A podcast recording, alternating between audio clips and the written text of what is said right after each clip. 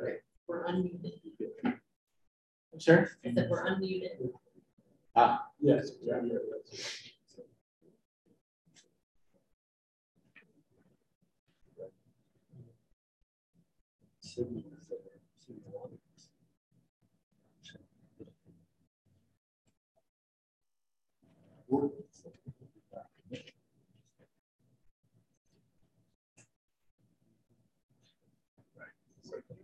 Aha.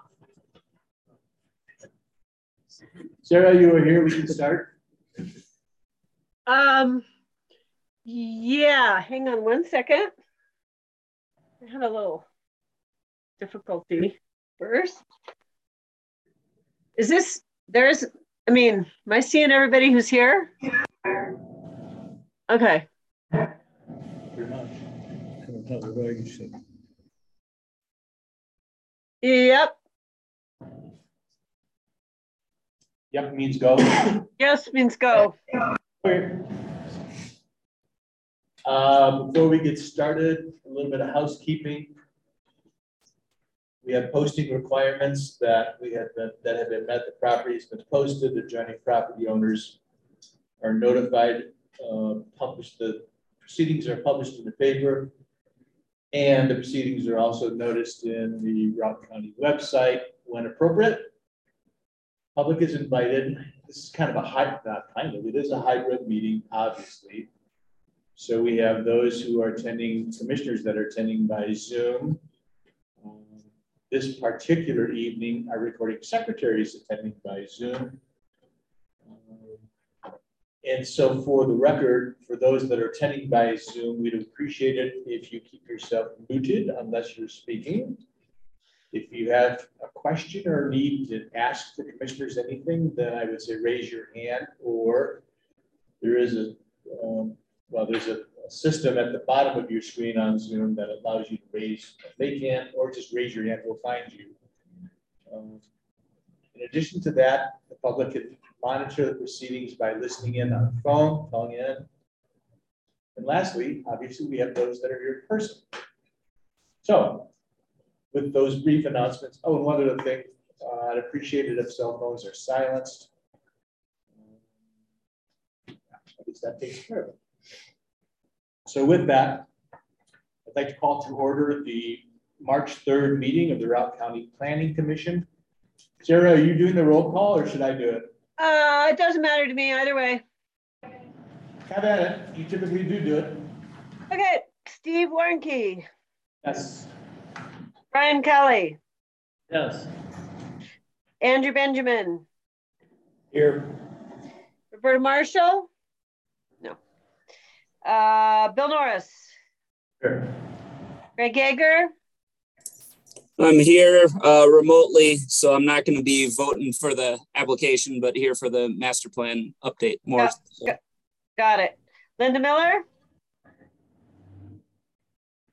Ditto for her, I think. Uh, Jim DeFrancia, Here. Paul Weiss,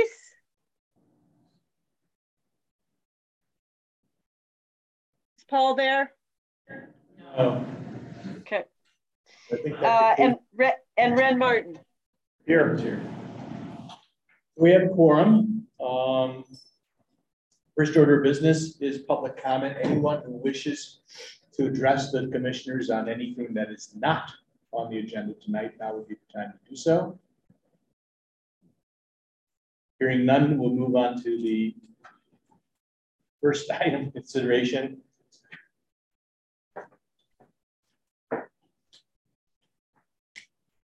Zirkel Island COG Tower Conditional Use Permit PL application PL two zero two one zero zero two seven. Uh, typically, we like to hear from the petitioner first. So, and if you would please use, I guess it really doesn't, use the lectern. Okay. If you care to, you can even shoot it a little bit farther into the room. And, um, and since I'm not there, I'm sure there's a sign-in sheet going around. I Uh, think we, yeah. okay, and, uh, and whoever's speaking, please identify yourself so I can figure that out from here. Really? Uh, my name is Sean Heskett. I'm one of the owners of Zirkel Wireless, and thank you for having us here this evening. Um, we started in 2001, uh, providing internet around Routt County, and um, the Hayden Tower uh, was built in the 1980s by Routt County. Um, it has been abandoned for the whole entire time that we've been in business. Um, and then we finally approached the county and said, are you interested in leasing us or um, selling this or, you know, what, what's the deal with it? Um, and Routt County didn't even know that it existed. um, so we went through quite a process of getting ourselves up to speed and Routt County up to speed. Um, finally came to an agreement and uh, purchased the tower um, and then came back and found out that there had never been an original CUP for the tower back in the 1980s. Um, so um, we're here tonight to go ahead and apply for the CUP to continue using the structure that's already there. Um, we will be adding um, obviously equipment to the tower. Uh, there will be a few pieces of equipment down at the base of the tower. Um, let's see if there's a good picture for you to pull up, Tegan. Yeah, there we go. Yeah, like. So there's currently in that last picture that you saw, there's currently kind of a big metal uh, sonotube thing that sticks up out of this. This concrete pad already exists right here. Uh, so we would be putting two outdoor weatherproof lockable units that have their rack mount. So they have all of the flashing lights and all of our equipment that goes in the base there. Uh, we would have a generator. Um, it's a Generac generator, like what you have on the back of your house, especially if you live in Florida. Um, and then um, a propane tank to feed that generator should it need to activate.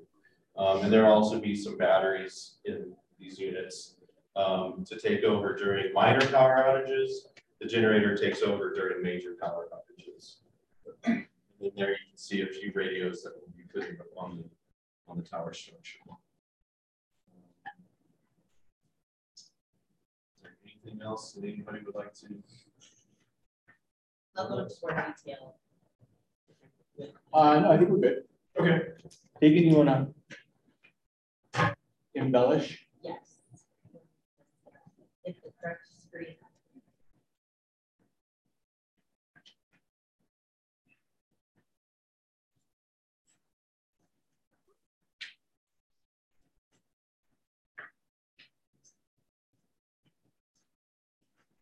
Okay, like the applicant um, expressed, Zirkel Wireless is here to pursue a conditional use permit on an existing hundred foot tall telecommunication tower. Sorry. Um, So the project description is to repurpose this existing vacant telecommunication tower to use it for their wireless internet services. Um, additionally, they're going to relocate their existing equipment from a tower that's directly adjacent to this that they've been leasing space on to the um, subject tower if this is approved. Just a quick background on the tower that we're talking about tonight is that they're accurate. It was constructed by Routt County in the 1980s. Um, it did not receive or pursue a conditional use permit. Um, this tower is located on state land. It's a parcel containing a little over 1,300 acres. And this tower sat vacant for an unknown amount of time. I wasn't able to research exactly when it was abandoned, but it's been decades since it's been used. Um, Zirkel Wireless purchased this tower from Routt County in 2021 and they obtained a lease to the area of the tower, including ingress egress to the site from the state. So they own the tower, however, they're leasing the portion of property is on. So we have a vicinity map here, and we have the orange arrow identifying the location of that existing tower. And you can see in that lower right hand area, the town of Hayden. So this sits up on the cog, which overlooks the town of Hayden's given line of sight um, to users of the wireless internet there.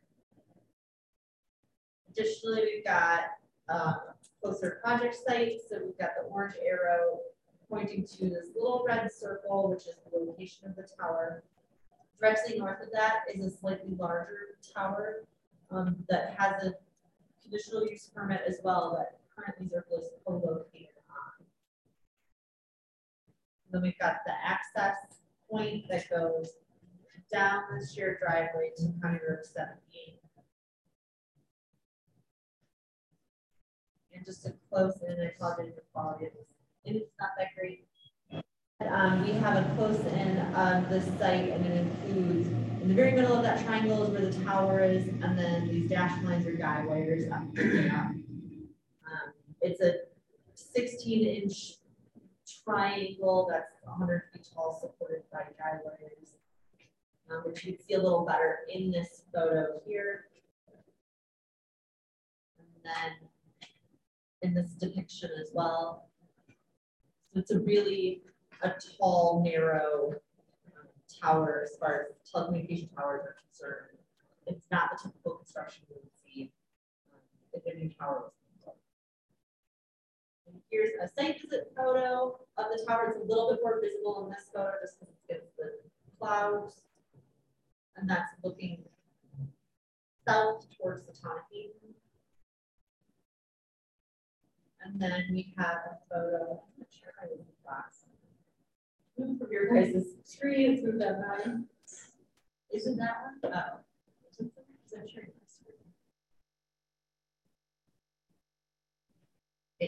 So we've got the tower on the right hand side of the photo, with the yellow arrow indicating its location, and then below in the red circle is the town of. So that's that line of sight um, to users that would be down in the valley. And then just to get perspective on the site in proximity to occupied residences. So this is from the parking area. Um, the fencing that you're seeing to the right is actually the equipment area of that tower directly to the north, which is significantly larger tower with um, more utility buildings. But in the red circle you're seeing, that's the nearest occupied residence from. That's from the parking area directly north of the um, existing tower we're discussing. And then here's a photo of the access. This was the like first snow of the year, so it wasn't plowed at that point um, back in November. But this is the access to get So just to bring up a few um, comments that we've heard from neighbors during the review period, um, we got comments concerning increased noise from equipment on the site. Um, when Zirkel was approached about that, their response is that um, it emits essentially the sound of a ceiling fan, and it's something that you would only be hearing if you're standing directly adjacent to the site. You wouldn't be hearing it if you were standing 15, 20 feet. Additionally, we um, received a concern regarding wildfire risk and fire mitigation on site. Um, we tried repeatedly to get comment from West Routt Fire Protection District.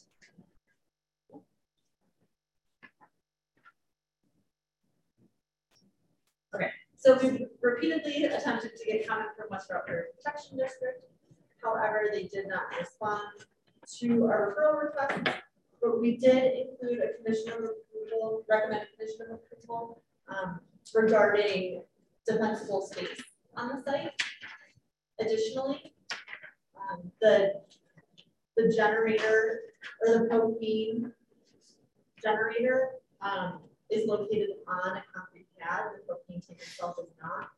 And that propane tank is only powering the generator if there's a power outage exceeding eight hours, which is not something that happens on a regular basis. So that equipment would not be in use very frequently. Um, and in addition to that concrete pad, there's very little vegetation surrounding the site, so defensible space is really realistic for the applicants to maintain there. Um, we also received concerns regarding damage to the shared driveway. Some of these comments were more pertaining to the larger tower that exists on the site directly north this, which is owned by SBA Towers and has a separate conditional use permit. Um, but we discussed these concerns with the applicant, and thus far their comments are that they are comfortable taking responsibility for any damages that they would potentially create to the shared driveway. Um, but we have some neighbors here, so I would imagine they'll have some comment that. So those are kind of the three themes that we've heard from neighbors regarding um, impacts on that site that they wanted to see addressed. Um.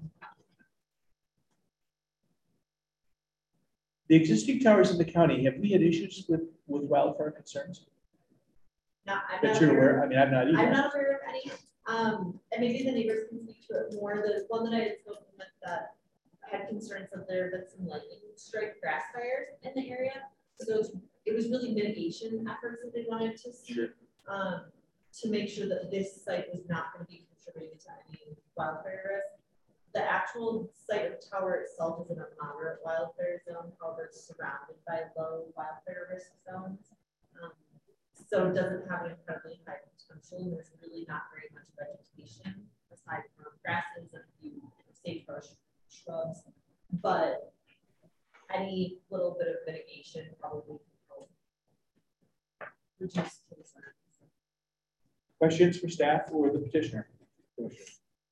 Yeah, how, how frequently is the road used? Um. all right, that's- Yeah. yeah. Half a dozen times a year. After it's built, and once the equipment's on the tower, where we usually check up on the pole.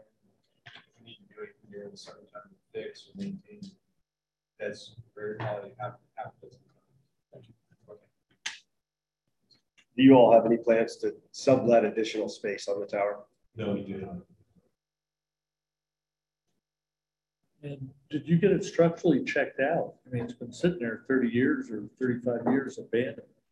Yep. It looks like it's got serious guy wires, but Uh, it's all galvanized steel and, uh, yeah, we, uh, looked into the structure and, uh, the guy wires do need a little tightening, um, but your main reason for going there is to be your own thing. Is that what I sort of gather?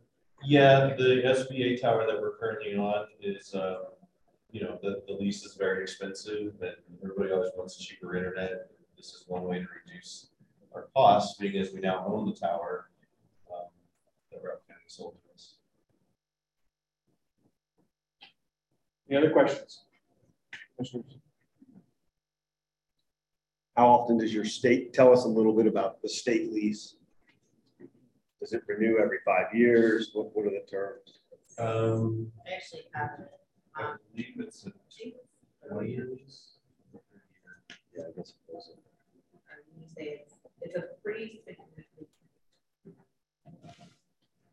The state does the same lease for all of their towers across the entire state. It's a pretty typical kind of I believe it's set to thirty years, if you guys can hear me there. I'm So, You're better than anybody else. I can just share it. It's a thirty-year term. Thank you.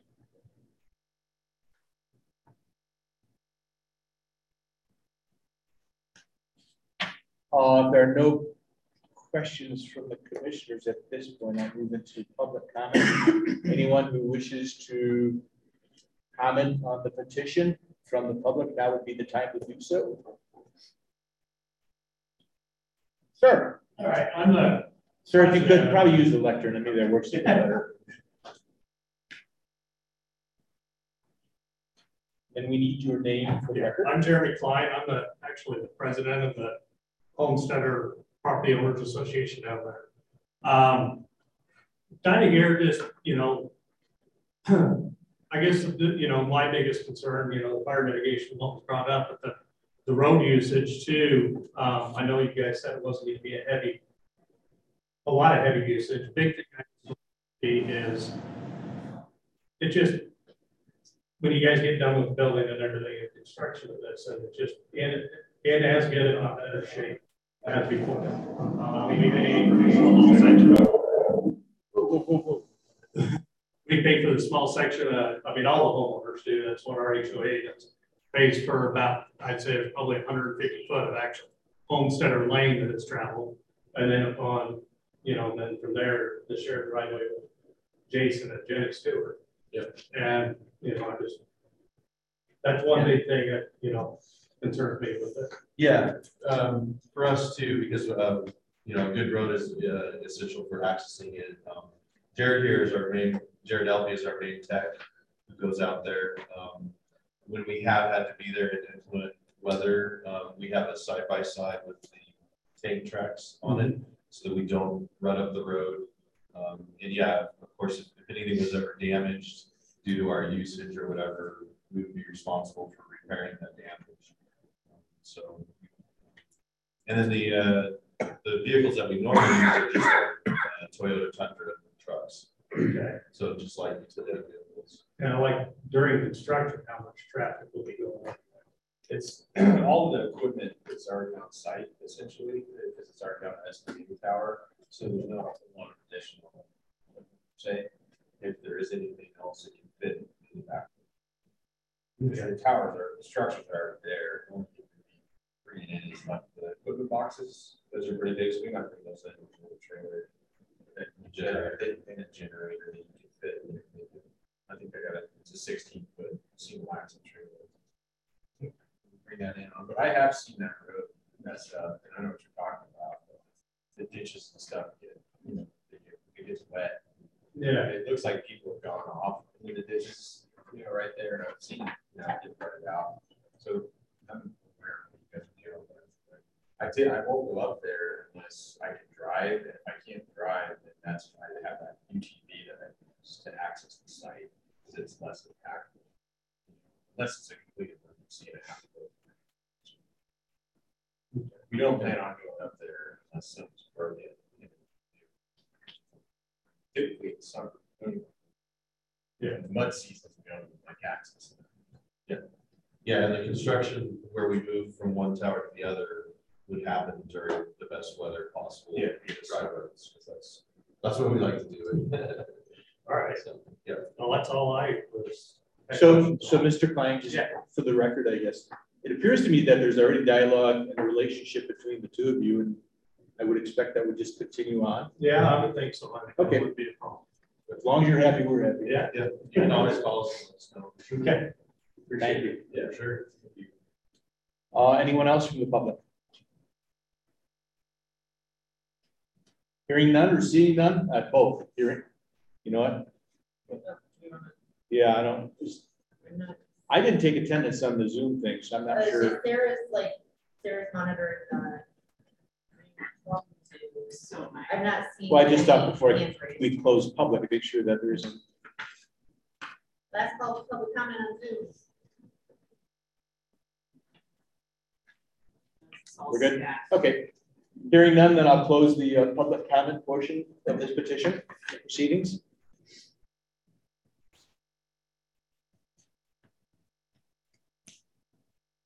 For the petitioner, just a quick question. You are aware and have evaluated and considered all the conditions that are present in this um, CUP permit? Correct. And you're good with them? Correct. The timeline? Um, Well, Well, there's a- To get the move. The Oh, condition number Don't get it done. seventeen has to be on, uh, on air within three months of the application. Is three months enough time, you know, considering that it's. it's still Actually, though, wet ground? back up just a minute. Is there actually a building permit on this? Not yet, so we might need. to- Well, would there be one? There would be two, yes. Yeah. For what? For, for the equipment co-locating on it. The electrical. would be- Yeah, like generally, and putting up a heat tank. And if you recall, that three month was attached to all our CUPs, um, to just some problem towers, uh, that we've had in the past. Right. Um, so, but that is something that is completely negotiable, um, and that's feasible.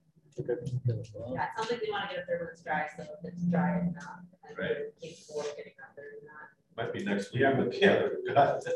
I think we even extended the three month on your fire permit. We did on the Hahns Peak one because of that, that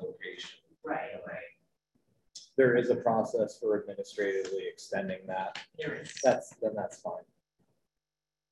Any other comments, questions? Um, well, under the circumstances, might there be a motion? Well, Did we want to talk about the defensible space addition number twenty-three? Sorry. It's in there. What did you want to talk about? Well, what does that mean in this, you know, type of application? And How Since you, West Routt hasn't responded, Is there a standard definition for defensible space? There are state standards for defensible space, it's keeping growth of certain um, levels of different type of vegetation, a certain Good. distance from structures. This site already complies with that, so it's really with it um, that we're looking for. So- Sometimes we see in these types of permits that we want landscaping to obscure the tower, you know, visual mitigation. What we're kind of requesting here is the opposite. Please don't landscape directly adjacent to it to hide your equipment because we don't want to create additional fire pools. Let's probably dry out the dot. Just They would probably die. Well, under the, ter- based on what you just described, I think it would have make more sense to a defensible space is to be maintained around the structure. I think is what you're kind of saying. Yeah, we can, um, we can change that. Just substitute recommended, Okay, you know what I'm saying? Yeah. Just somehow. let me just- Of you. I think. I, I think, I mean, I immediately kind of started thinking about like a gravel perimeter. But, I don't know that, I mean, if the concern is wildfire, it's not necessarily the unit starting, on- at least the concern from the public is wildfire. The only way that you could help enhance that in any way would be to extend gravel. But who, again, who recommends the perimeter distance and all that stuff, Yeah. so. And if it's a lightning strike, guess what? And there's that. there's a concrete pad, small concrete pad for the propane tank to sit down on, and that's much more structural for the I see. propane tank. The propane tank will be on the concrete pad, but the generator is. So I'm, I'm okay with. I, I like, Defensible the- space shall be maintained around the structure. I like that better. Okay. Yeah. So that's, that's the change. That's right, it's So right 23. now. And we do go out next week, whack around everything and knock anything down that's, that's near, because we don't want our equipment on fire either. Commissioners have any thought on an additional condition to limit the ability to sublet, just keeping the impacts down?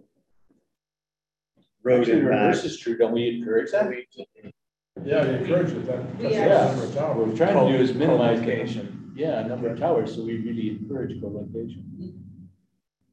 We do, encourage- that, that is Actually, true. We, we try to have less towers in the county, um, and encourage co-location, um, to taller counties. Um, that's the policy at the moment. Zirkel's towers are a little unique, as, as they described, they're internet towers. Um, typically you agree to that condition, but it's not typical that you would have co-locators on your towers anyway. Um, so, um, that condition is there, um, that if maybe technology changes or you change your mind in the future, um, but it's more than likely there would be co-location on their kinds of towers. Additionally, because is not in the land that this is on, a co-locator would be required to of get some sort of access to as well.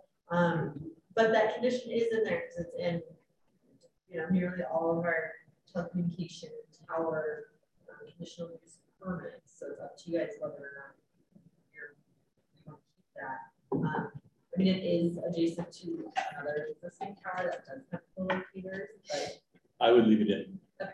It's consistent with what we do. Communication towers instead of cellular, yeah, I can just being nitpicky. You are being nitpicky. Hey, uh, attention to details. keep us on our toes. Anything else, Commissioner? I'm happy to make a motion. Uh, with approval of the commission use permit under activity number twenty twenty-one zero zero two seven. The other conditions as delineated by staff. Second. And we have a second. Any discussion on the motion? I'd make a friendly amendment that it includes findings of fact, one as written, general conditions, one through thirteen as written, and specific conditions, one or sixteen through uh, fourteen, sorry, through twenty-three as edited. Could I get a clarification on the second, please? Brian Kelly. Thank you. Uh, any this, we have a motion and a second and an accepted friendly moment, any moment. Yeah, right, I know. Any other discussion? Hearing none. On petition PL two zero two one zero zero two seven, all those in favor of the motion as presented, and second, please signify by saying yes. Yes. Yes. Opposed, say no. Chair votes yes, motion is carried. Gentlemen, have a good evening. Thank you. Thank you.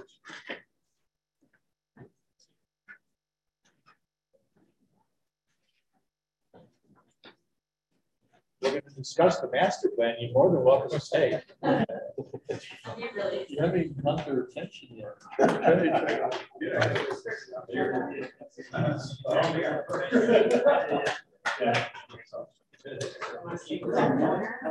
them.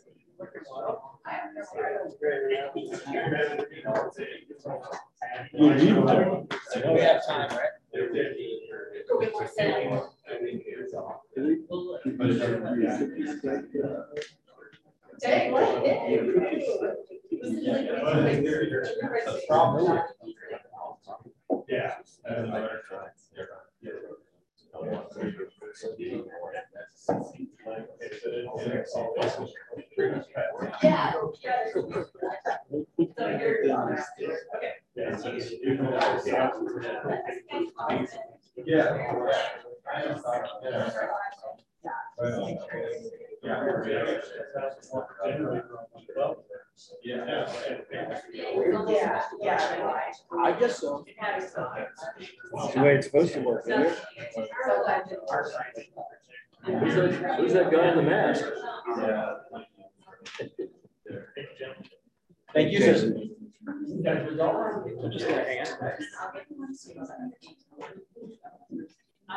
yeah. Wanna-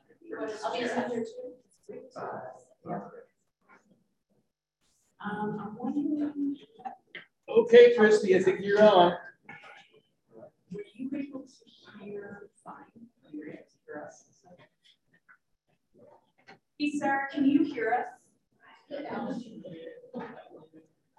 Yeah, I can hear you. It's just that when um, Tegan was talking from the table, uh, it was she was kind of garbled as well as people from the audience. I could hear everybody from Planning Commission just fine. It would occur to me that you can probably just extract that which needs to be extracted. I, I don't know what that means. At least it wasn't a very exciting discussion. Yeah, okay, fine. Um, let's see. Dave, can you hear us? I sure can. Can you hear me?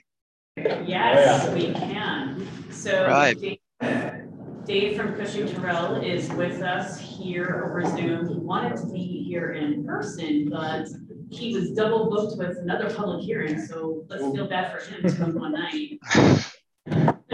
So, um, Dave, do you want to drive the bus on the presentation or is it easier for me? Um, I can do it. I've got it. I got it ready. If we're if we're uh, ready to go. Yeah, we are. Cool.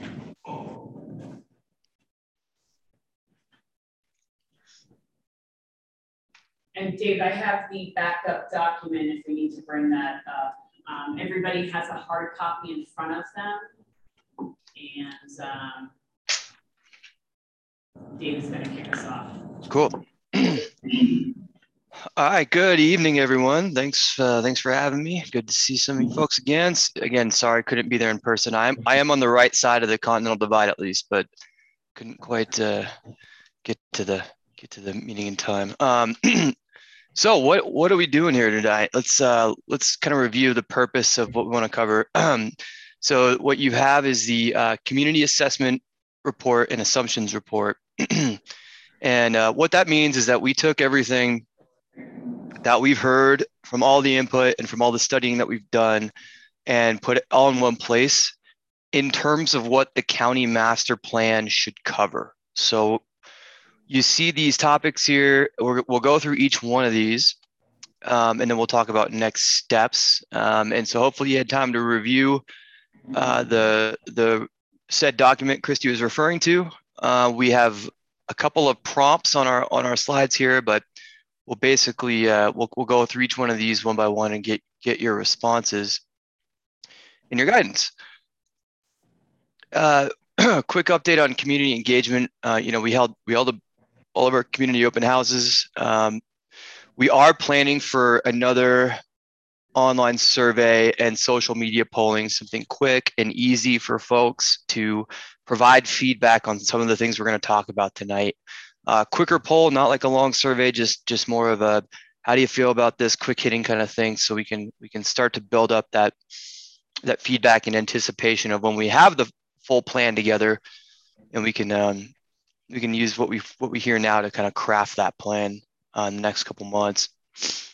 Um, and then of course after after the process, the planning department will hold regular uh, uh, annual community meetings. This is a thing that we've we've sort of uh, or the team has sort of come up with that is really important as an educational standpoint uh, to make sure almost like a like what you'd call a town hall in other places just an open open opportunity for people to come in and ask questions and to inform everybody of what the master plan does and how the implementation might might play out what you actually do with it and uh, christy what we talked about is that, you know, we, we've done the roadshow before and it's essentially the same thought process that as we've gone through this um, outreach process this past fall, it was really clear that, you know, people had a lot to say and, you know, it was an opportunity for us um, to check in.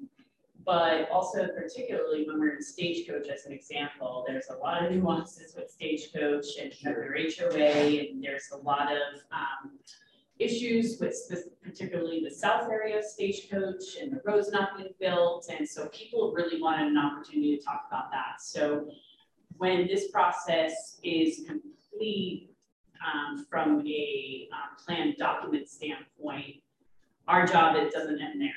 Um, we want to update our regulations next, which will be the implementation of the master plan, but we also want to go back out to the community, you know, yearly, quarterly, we'll see what is appropriate to continue to check in, you know, so it's not this long gap, you know, and we're at this point of where we're at now. So uh, go ahead, Dave.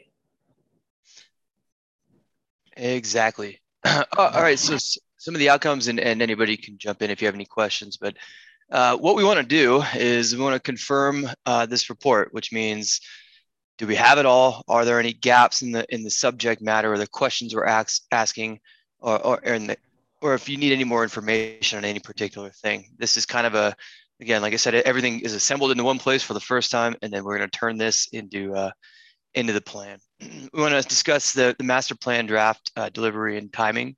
As you can see, our snake diagram, as we so lovingly call it, we're right about at this point here. So um, how that how all that works, we can we can uh, bring that up as a topic and discuss that. Uh, and then the other important piece is, is uh, acknowledging from planning commission standpoint the integration of these other plans that are listed here. Uh, that's an important piece of how the master plan works and again is implemented is how uh, these plans become a part of the master plan and the master plan doesn't necessarily have to grapple with every one of these plans. The plan itself could be linked in a way that when when the climate action plan, for example, is updated, the master plan refers to that plan and up and basically acknowledges all the implementation and action strategies that that plan has. We can talk a little bit more that, about that, give you some examples as we get into it. But th- these, this is kind of the preliminary list of these plans that we want to make sure that are very well connected uh, in this process and that everything's um, uh, cohesive and considers all the other, other things going on. Wouldn't you have sub-area plans in there too? So that will be another discussion that we do need to have about the direction of our sub-area plans. So um, we will get to that also. Um, one point I do want to make um, re regarding these other plans. So if you haven't noticed, or maybe you have, I hope you have, um, the past two applications that you have reviewed integrated policies from the climate action plan. They're in a separate section because they are not in our regulations yet. It is a separate plan and they have not been formally adopted in the master plan as of yet. So basically the question is, is there alignment with these other plans rather than compliance with? So that's just something to keep in mind as we're going through this process. Perfect. All right, so some of the the highlights uh, here of what, what this this uh, this report is is really the outcomes of this report. Uh, a lot of this has been confirming that the community supports the existing master plan goals, and the master plan has done a good job of many things.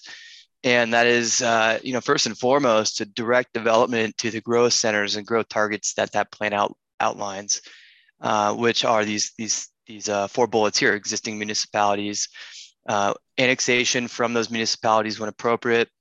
Uh, and then our areas in the in the unincorporated county that are uh, targeted for growth um, that kind of aligns with annexation as well, but West Steamboat and North uh, North Stagecoach in particular, uh, because of the zoning and things there. That's a that's a key one that, that we've pay, taken a hard look at.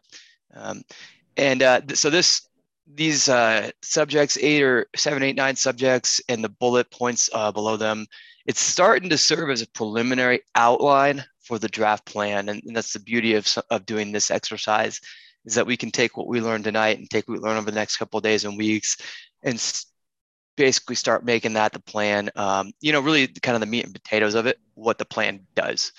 There, there's an additional amount of uh, summary of what we've heard and, and discussion for each one of these topics that leads to the issues that were identified, which leads to the bullet points we're going to go through today that will obviously make up the whole plan and the plan document once it's all in one place. We kind of eliminated, we've kind of boiled it down to just the really, uh, the really critical pieces and strategies and actionable things tonight uh, for this discussion. Uh, also, you know, found that there's consensus in that expanding housing uh, op opportunities means uh, accommodating future growth. So through future growth, you will implement a lot of the housing goals and meet the vision of expanding housing opportunities throughout the county. Um, and then meanwhile, maintaining the county character in the landscapes and protecting the natural and cultural resources, which are uh, certainly a focus as we've done the uh, as we've done the outreach and found that as an emerging piece. Okay, uh, I'll hand it over to uh, to Christy and staff to sort of kick us off and, and join in with some of the discussion as we get into each one of our topics. But are there any questions on the process? Okay. okay. So um, we thought it would be best to organize this document into the priority areas, which in effect could be um, the organization of the plan, um, and so we set up this presentation to highlight uh, a couple of bullets, um, not intending to go over every bullet um, word for word unless you have questions uh, from reading the document that you want to bring up. So if you follow along on your hard copy, um, we're going to go in order there. And under conservation, recreation, and tourism, you know, the highlights of that is protection of wildlife and sensitive areas have come, you know, through um, very largely and loudly, you know, throughout the community and through our outreach. Um, also, to acknowledge that we need to evaluate our recreational activities. Uh, what comes to mind is our rec facility permits. It seems to be the catch-all category for everything, and we fully acknowledge that it needs work. Um, and so that is something that if we get buy-in from all of you and what you see here, that next step of evaluating definitions and, um, and strategies will come next. That will happen during updating our regulations, you know, where we're gonna, you know, be making these notes, hearing what you have to say, but that's not the time now to get weeded into, you know, that kind of discussion. But um, when you read through this document, those sub bullets are basically examples that we're giving you as things that we all have acknowledged as staff that need work in the plan. But conceptually, we want to evaluate recreational activities. We also want to improve partnerships with our land managers. As you know, there's you know so much public land out in the county, and um, you know it. I would say that we have a good relationship with our uh, public land managers, but it could be better. And you know that was one of the basis of the Routt Recreation and Conservation Roundtable getting together to try to have everybody talking to each other. Um, and through um, discussions with that agency um, and just internally um, with staff, we feel it would be a great idea to create a county recreation map to help identify areas that should be avoided when considering recreational development and permits. Um, this is an effort that the Routt Recreation Roundtable is working on, um, but at a bigger scale. And we could use some of their information, but in return, our plan is going to be adopted before they get to that point. So in effect, we are helping them if we create this map. So essentially, we're thinking that this recreation and tourism chapter would have its own map. And we would be identifying areas that are appropriate and probably where we already have land use permits in place. So you're also considering cumulative impacts of how what kinds of um, land use permits we have in place. And that is the thought and the idea um, moving forward. It would be similar to um, the land use story map that we created. And that would be a living um, document that staff, it would be one of our responsibilities, would continue to update um, on those maps, you know, so the public can use it, we staff can use it, and you can make use it as well to make informed decisions. So um, that is one of the thoughts, and this stems from a conversation we'll have about, we've talked about a future land use map. So ultimately, we would have these separate maps in these chapters, and then they would be layered, and towards the end, have the land use story map that has all different layers on top of it as a future land use map. And that is the thought uh, process that we are presenting to you and wanted to get comments on. So as, yeah, just say, so as we go through this, you are, you'd like to see at least nods that we think you're going the right direction Yes. or, yeah. Exactly, and if, if you're, if I mean, personally, I disagree think- strongly with something, let us know and why. You know, um, but at this point conceptually, um, if, if you think that this chapter, the highlights are going in the right direction. I think the map is a great idea, the recreation map. I think you're very good. Yeah. What percentage of, of, of the county is public land? You know that offhand. It's like 30-something percent. It, it, it's, it is, oh, there you go. Let It me is, it on the story. it's on the story map. I want to say it's upwards near, it's well over sixty percent. I want to say it's eighty percent. And we do have it on the story map, so. I'll respond to it. State, Yeah. State Yeah. Yeah. State overall. So through this process, um, you know, we obviously, um, have been given this recommendation, not only just from staff and what we've heard from all of our outreach, but we have our technical advisory committee and our focus groups that focused on conservation. We had one on recreation and tourism, and then we've met with the Routt recreation roundtable. So, um, you know, we think that this is a good direction for us to go. And Dave, you have, um, you don't have to pull it up, but, um, we met with Dave's internally staff um, two weeks ago, and he was showing us examples of similar projects that he worked on uh, down in Chaffee County, uh, where this was really successful, and gave us examples of what that looked like, and um, and we were all pretty impressed and thought, you know, this this is a good a good strategy. Yeah, absolutely. And and what that what those maps did was they they layered everything on top of each other that they considered important or, or high value sensitive areas um, for wildlife and other things, uh, and then kind of determine where the recreation hotspots were and where the density of trailheads were, and just just another just point. Um, it's it's non-regulatory still. It's not a regulation to have this map right? It's just a it's just a way. Uh, it's a roadmap. It's a guideline that you can use to make some some recommendations on. So just want to make sure that's clear. You want to go to the next one? Unless anybody had. So is this in digital format? Like, is this, when you say layering it, is it like taking the GIS map and just adding more layers to the GIS map? Yeah, so the thought process would be that there would be a paper version, right? Sure. And so there would be like each section would have its own like like a recreation map. And then in the paper version, there would be links that, you know, would that you know that are there. But then this would be a digital version, which will be Right. like the better version to be using. It'll be on our website, it'll be more accessible where yes, it would be like a GIS map for sure. Just like on that last, one of our last uh, meetings, we, you, you made a list of recreation permits. Yeah. That would now, instead of be, it would be represented in, in a visual format for communicating. versus Yeah, I mean, like that a is list. one of the thoughts to be able to do that. Um, you know, that is something that we'll have to, that would be the goal. Um, the implementation to have that level of information on there, um, is, is another question. Because, you know, we have been discussing with GIS and their department, just overall maintenance of the land use story map.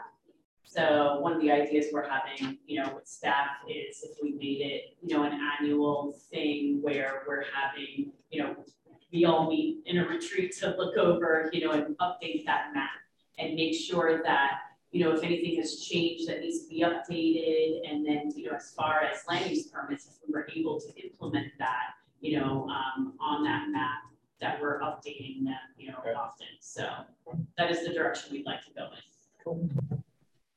Yeah. Next. one. Six percent? Forty-six. Slower than it's up Is there. it- So there's seventeen percent under conservation.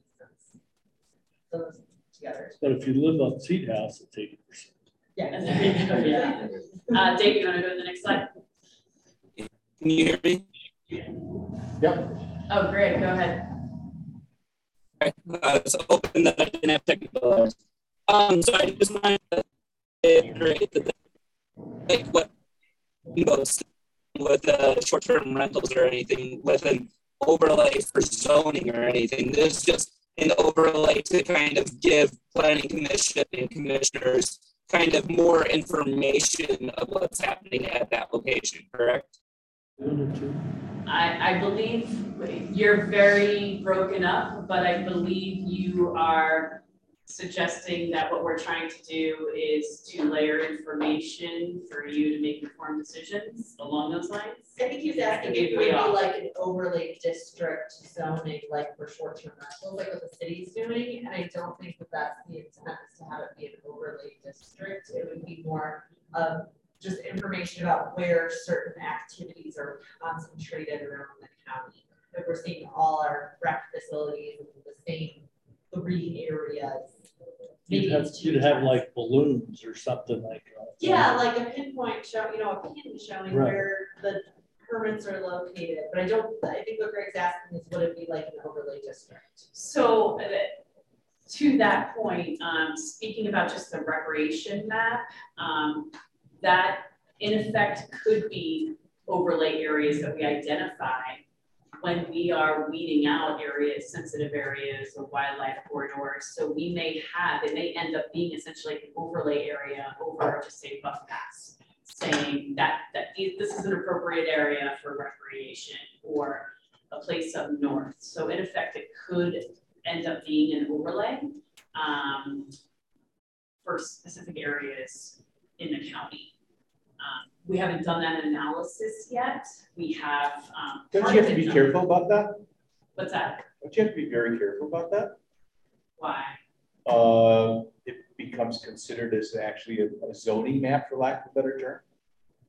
Well, in effect, it would be, it would be on a future land use map for the county. But even a future land use map isn't carved in stone, as I'm, at least my understanding is, just because we think that's what we would like to see there doesn't make it necessarily so. Right. Does it? Right, right. That, that is true. Dave, did you? Yeah, yeah. Any any of these maps are basically if you're reviewing something that's happening within district on the master plan map, you're basically just reviewing it for conformance with the spirit and intent of the plan, right? Does does this actually That's meet what we're trying to do? Yeah, it's different. That's different. completely different. Yeah. Yeah. And, and the plan itself, in a master plan, doesn't have any regulatory for it. No. Correct. It's No. just a guideline. That is true. Yes. Yeah, I, I think you just need to put those disclaimers on there like they have on the GIS, that a member of the public checking into this document do- has, to even though they don't read it and they go down, they hit accept, it's up there. Uh, What they're saying is up there, that this is not to be relied upon as a zoning map. Yes. Put that disclaimer right in I there. got news for you, landlord's all by himself. Yeah, I understand that, but you, you're, you're supposed to say, did you read all the, yeah.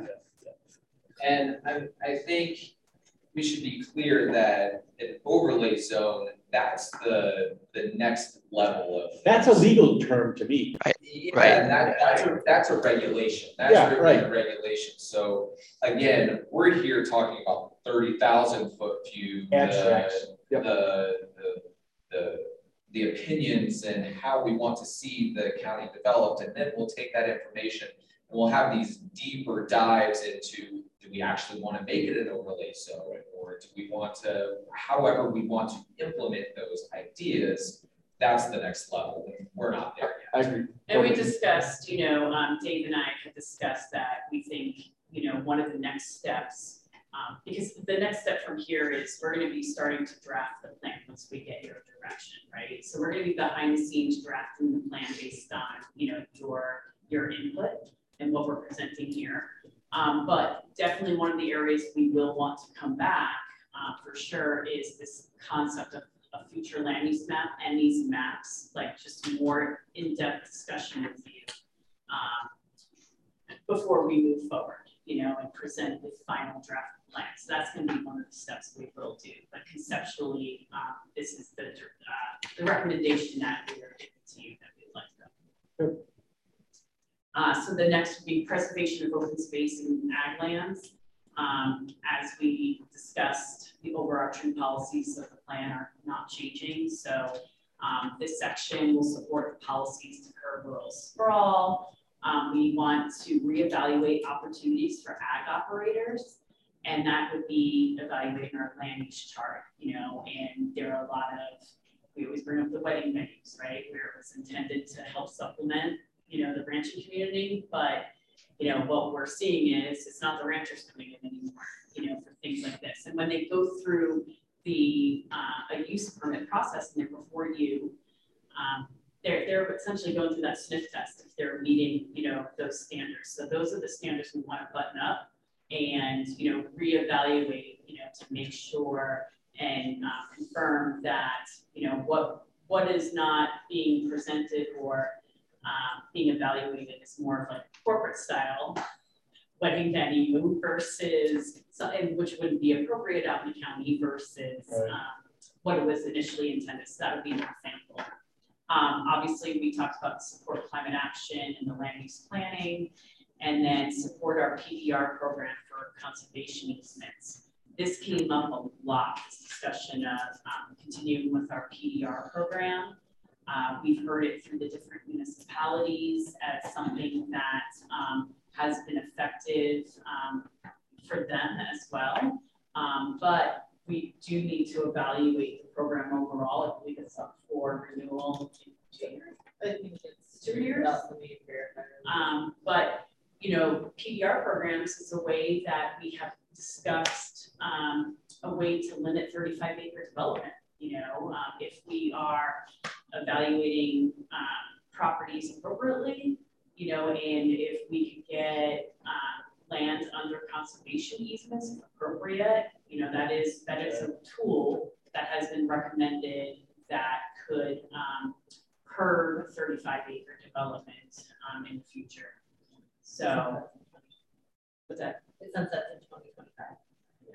So, um, so it is a good strategy. Um, anybody have any comments about this section? No, I It's thought, Pretty uh, straightforward. I thought it was pretty interesting support policies that and just, is there a new process that's available to streamline? I mean, Your second bullet point. Are you talking about the LPS? Yeah, right. So, um, we, we were going back and forth about the LPS system and it used to be way more attractive because it allowed for secondary units on five acres. Uh, that was one of the, one of the biggest carrots, if you will. Uh, but since we have, um, amended our regulations and now anybody can pretty much have a, uh, secondary dwelling unit if you have water and sewer or five acres or less, uh, five acres more. or more, that is. Um, you know, that carrot has gone away, but then also we know that, you know, land is really expensive. And, you know, it's really not, you know, for affordable housing, but it's better than the thirty-five acre, um, development for sure. So, um, you know, we, we've been thinking internally, like we want to support the LPS system, but also evaluate, you know, are there other additional carrots? It's up in the air. Yep, and, and streamline that process because that's the part of it. It is expensive to go through any process, especially when you're dealing with a subdivision. So are there incentives that we can think about? Then I had, What? before we leave this one. So what drives the third bullet point from the bottom? Develop review criteria to confirm authenticity of ongoing ag operations. I mean, Um, conceptually, I mean, I guess I get it, but I'm just trying to figure out, really? Yeah, yeah, so it would be, um, this came through like the extension office and meeting with the Ag Alliance. And, um, it was kind of that sniff test that I was referring to. Yeah, and so really evaluating our standards. When we're talking about land uses that, um, are supposed to be, um, supporting the ranching and ag community. Okay. When when was the last time county did an LPS? We had minor LPSs come through recently, but no major. But I mean, yeah, some of some I, I size. believe it was Marabou was the last, right? Is that, Those are all fifteen Yes. years ago. is fifteen plus years. Yeah, over fifteen years. yeah. So, um, all right, mobility and transportation. So, um, you know, most of these are pretty obvious. We've been keeping you pretty up to date, but um, highlights are expanding pedestrian and bicycle infrastructure, improving connectivity and safety throughout the county, um, improving and prioritizing deteriorating roadways, expand and support convenient public transit and alternative modes of transportation, as well as support the RTA. Um, and in that process, uh, right now, the county is in um, coordination with the city and Moffat County um, to create, or they're doing a feasibility study right now um, on an RTA. Um, so that would be one of the um, policies is to support an RTA. Mechanically, the RTAs considered special districts, is that how they work? Okay, thank Yeah, you. yeah. I thought so, but. And so that's why, you know, they're, they're doing the feasibility study. They've used a lot of our information in that study uh, that we got through the outreach. Um, one of the, one of the items that they are watching closely is the RTA that um, is potentially happening down Front Range. Um, and it's going from, uh, Dave, do you know, is it, um, I think it's going from Colorado Springs all the way up to outside of Boulder, um, like Greeley area. Wow. And so that's gonna be put out to the people, um, and it's gonna be something we're gonna wanna closely watch, because if that gets shut down, uh, you know, the chances of that being supported here, um, who knows? I- Is Roaring Fork, uh, that's, uh, Good example. an RTA? It is. They're a really good example. So I mean, that's the one that you want to pattern or That's, something. a- that's a really good system. Yeah. Yeah, that goes and our county life. manager was part Came of from that there. process. Yeah, right. So, Right. um, so we're in good hands there. Um, they have the, um, obviously, they have their rails to trails, the, the Rio Grande Trail there, um, which they were successful in. Um, a little different situation than we're in here. Yeah, that won't happen. yeah, The, the, those rails didn't, they weren't servicing anything, um, they were just sitting there. Right. So it'll be good, you know, to see what happens um, as we move forward in this process. We'll keep you apprised of what happens with the feasibility study also. Christie, on, on the, on the transportation, particularly talking about RTA, is it either necessary or appropriate or strict merit to making some specific reference of the need to coordinate with the municipalities? Um, that is. I mean, it's, it's kind of in, in there inherent. Yeah, But I'm just it- wondering if it is, needs to be underscored so that you can point to it and say, hey, Steamboat City. hey, Yeah, no, that's a good point, because we Uh, have like improved connectivity and safety. Right. Um, but we should be probably more specific and add a bullet rather than a sub-bullet that, you know, supports, um, uh, coordination with municipalities or connectivity, something like that, so, um, thank you for that. Other than supportive language, how does a master plan impact some of these, what seem like more goals or a wish list, a desire of things that people would like to see, like on a capital improvement plan versus what the master plan is actually doing? So the master plan isn't gonna create the RTA, right? We're not gonna be building the Trail. But these policies, right, are gonna support the decision makers. That if want they're to in do the that. Master plan, yeah, so this will help leverage the actual implementation of some of these things. As opposed to say, I don't want transportation district. Like I said, if you're a master plan, if It's you really say that, then somebody wants to come in and do it, uh-uh. Yeah, not then we point to it and say, no, the community doesn't want an Yeah, right. RTA. It's just the And- and inclusion of the language Yeah. really that. And Conversely, if if it states it, then people advocating can cite it as an element of the master plan that's in it, and straight say that's what the community wants. And especially grant proposals. Right. But there's no, there's Especially no. what? Grant Grant. proposals, including them in a request for a grant shows that this is what the community wants and this is what the community is behind. So there's a greater chance of being able to get that grant. Is there a mobility and transportation map then that is going to show corridors of connections, opportunities for advancing this? Is that Right, part of the so we have, process? we have on the land use story map, um, but we would want to update that. And yes, there would be a map um, showing future connections and or, um, it- our transportation corridors. So yes, there, there Okay. would be a map.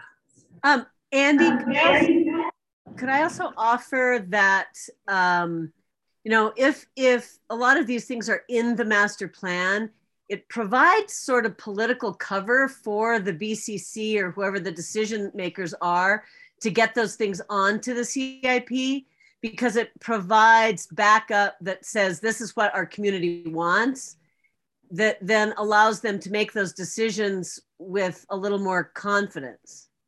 Sure. Yeah, I mean, one of the, a good example, and this recently came up, but, you know, we're talking with Mike Mordi, um, Public Works Director. Um, you know, he continues to get denied for grants. Um, and, and now using some of this information, he can incorporate it into his grant requests. You know, makes a much stronger argument. Sure. And um, most recently, our grant coordinator here reached out to me and she was working on a project for the fairgrounds.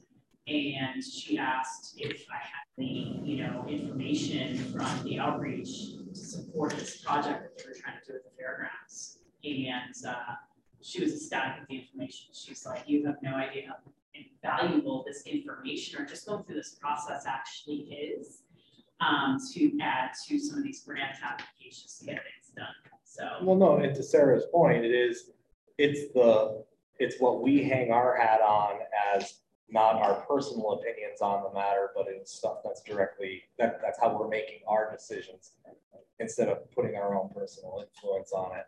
It was more of a structural question of, so it's really, it truly is supportive language, language with possibly some type of updated map to back it up. Yeah. Okay. So like if we get a subdivision application out in the middle of the county, right? And we we are giving you our staff report and pulling out all the policies as we would right now, but in the future, nothing's changing in the sense of, hey, we're trying to reduce urban uh, sprawl, uh, rural sprawl that would be, and uh, growth and development is directed to the growth centers. That's basis for you to recommend denial. Yeah. Versus if we heard loud and clear from the community and it said something different, it would support an application like that, right? Cool. All right, Dave. So then next we have uh, growth and development. Um, so um, the two big items for discussion under this topic we pulled out of this section. And one is um, what we are hearing is a, a, strong support to not allow water to be hauled to support new subdivisions and development. And, um, and I'll stop there before we get to the future land use map. And some of the context to this is, as I'm sure you all know, that there are people out in the county that don't have water and they haul water. Or they build a house knowing that they can't hit water and they intend to haul water. And so um, one of the um, areas of the climate action plan and supports sustainability and protects our water resources and our roads um, from water trucks coming in and out is this recommendation that if we are reviewing new subdivisions, um, that we should not be approving new subdivisions if they can't if they can't provide water site to service the new subdivision. Um, so we we definitely uh, there's a lot of implications that come along with this. Um, I think you know to be clear, staff recognizes there's a lot of non-conforming subdivisions out there um, that already you know haul water. That's not what this is about. This is moving forward. If this plan gets adopted, um, you know, this would be a strategy that we would implement for new subdivision review, not for lot consolidations or anything like that, like a, um, you know, whether it was an LPS or um, whatever kind of subdivision. Um, you know, the Brown Ranch, you know, in effect, um, or West Steamboat, if a subdivision came in West Steamboat and they couldn't, for whatever reason, provide water, you know, should that subdivision be approved? Go ahead, Ryan. Just not as anybody knows anything about this, but I've, I've hauled water for a few years in a couple different locations. Sometimes it takes you a while to get into your water source. Like you might have it when you start the project, but you you just haven't put all the water permits or the water rights together or the pipeline to get to the spring or whatever you're doing. And so it's not a real simple matter. And you referred to the five acre subdivisions, which I was part of one that I helped develop and work on some of them. But, and I don't know where we are with it right now, but at one point you could go in and just show proof of water. Well, that proof of water didn't have to be a sustained source of water for four or five acre lots and perpetuate, you know, that type of thing. It's just proof of some kind of water. Well, a gallon a minute isn't going to support four or five lots, four or five five acre lots, right? On the other hand, where I am right now, we have got an aquifer down there that has tremendous water pressure. And our neighbor also does, and it's more a matter of we're working on purification and working on upgrading the water line. So it's, it's a little, it's a little complicated at times. Yet Yeah. we do have, we do have abundant water.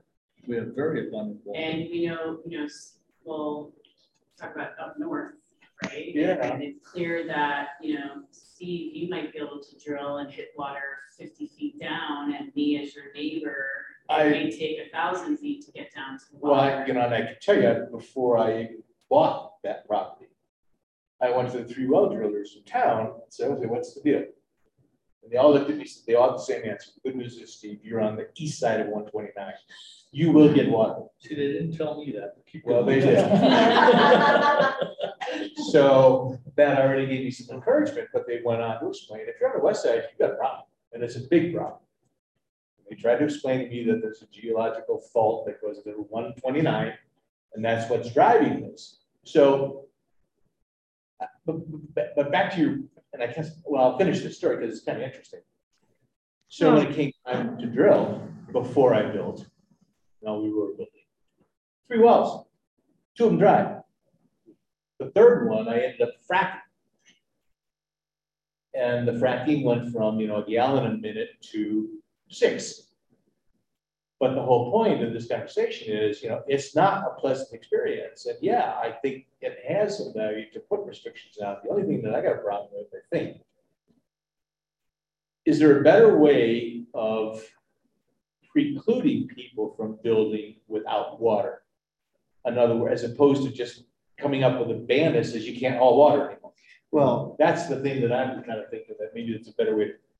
I- I- You hit on it, you said proof of water, well, maybe expand on the proof of water. And- That and means that is drill the well first. That we are well aware that if conceptually we like the idea, assuming, right? I think we definitely need to talk implementation, you know, strategies and put bookends on that. you Yeah, know, 'cause And I think it's gonna be a bigger discussion. So, um, But just to be clear, the five acre consolidation Steamboat Lake would not be affected by this because that is already a platted, approved subdivision. Right. We deemed it a buildable lot, except for the water and sewer thing, of course. But it's not creation of new lots. So True, true. this, we're only talking about applying this to the creation of new residential lots, not the consolidation of existing. We don't have any say over thirty-five acres. Um, so it- it's, it's just new subdivisions, not exist, not existing lots that this would apply to. And this is additional guidelines so that we have abilities to analyze, review subdivisions of large, larger parcels. It So- is the large. Anything that would focus, anything that would force a potential buyer to do the due diligence in advance, because I've seen that happen.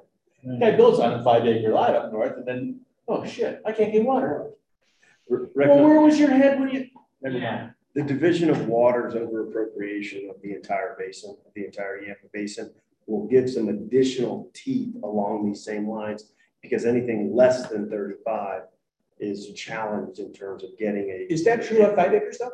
It is, Yeah. it's, that's why Moffat County Okay. fought the over appropriation designation, because if you look at Moffat County, they have a lot of existing five acre subdivisions. But, but there is. Generally don't. excuse me, the, um, you know, the over appropriation will prevent somebody from putting up, um, an SDU that's on a well, if they only have a well for a single domestic, single family home. But this regulation could also be used to apply to, uh, secondary dwelling units. If you've got a well that is in an over appropriated district that only applies to one unit, you could say, well, I'm going to build my SDU and haul water to it.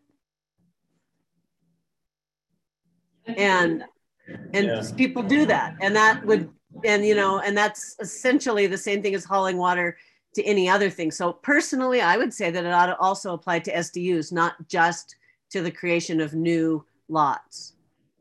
The difficulty with that is the Division of Water Resources does not review building permits. Right. And we do not review them on behalf of the Division of Water Resources. We notify them, but after that, we don't have follow-up. So. But you do have follow, but you do have follow-up for any building permit of an SDU. Oh, No, no, we don't. You don't?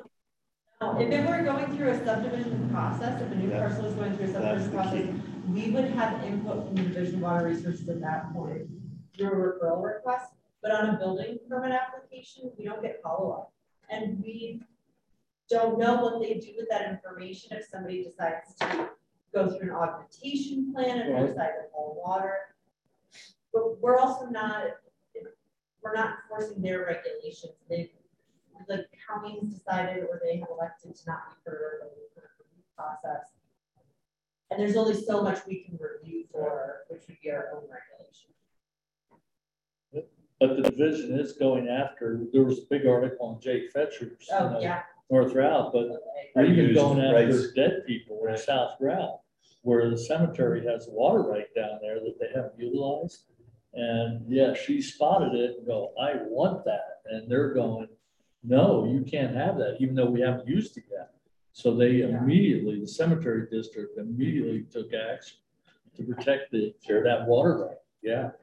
So in the end, it occurs to me that there's a fair amount of discussion left to go on this Yeah. concept. But mean, I think you you're feel sensing that, Conceptually about the idea for at least, um, new subdivision. I think, yeah, I And think we the consensus is, yeah. okay, Could I add something with that? For me, Yeah. you know, sometimes the size of the subdivision could kind of matter too. When I'm thinking of Milner and uh, the teeny homes, where it's really only on two, three property lots of a whole PUD, that would be still a subdivision. And I would weigh that way differently, where they're trying to promote a different kind of concept that we don't really necessarily have, and it's in a small scale. To have something more allowable in that than a regular subdivision that you would actually think about. Good point. I would also argue that people that haul water are likely more conscientious about their water use. But where does district, sit- where does Aaron sit on this? um, on, on this particular. Yeah, approach. um, I think she would just base it on her regulations and her regulations say if you get it from an approved source, then it's okay.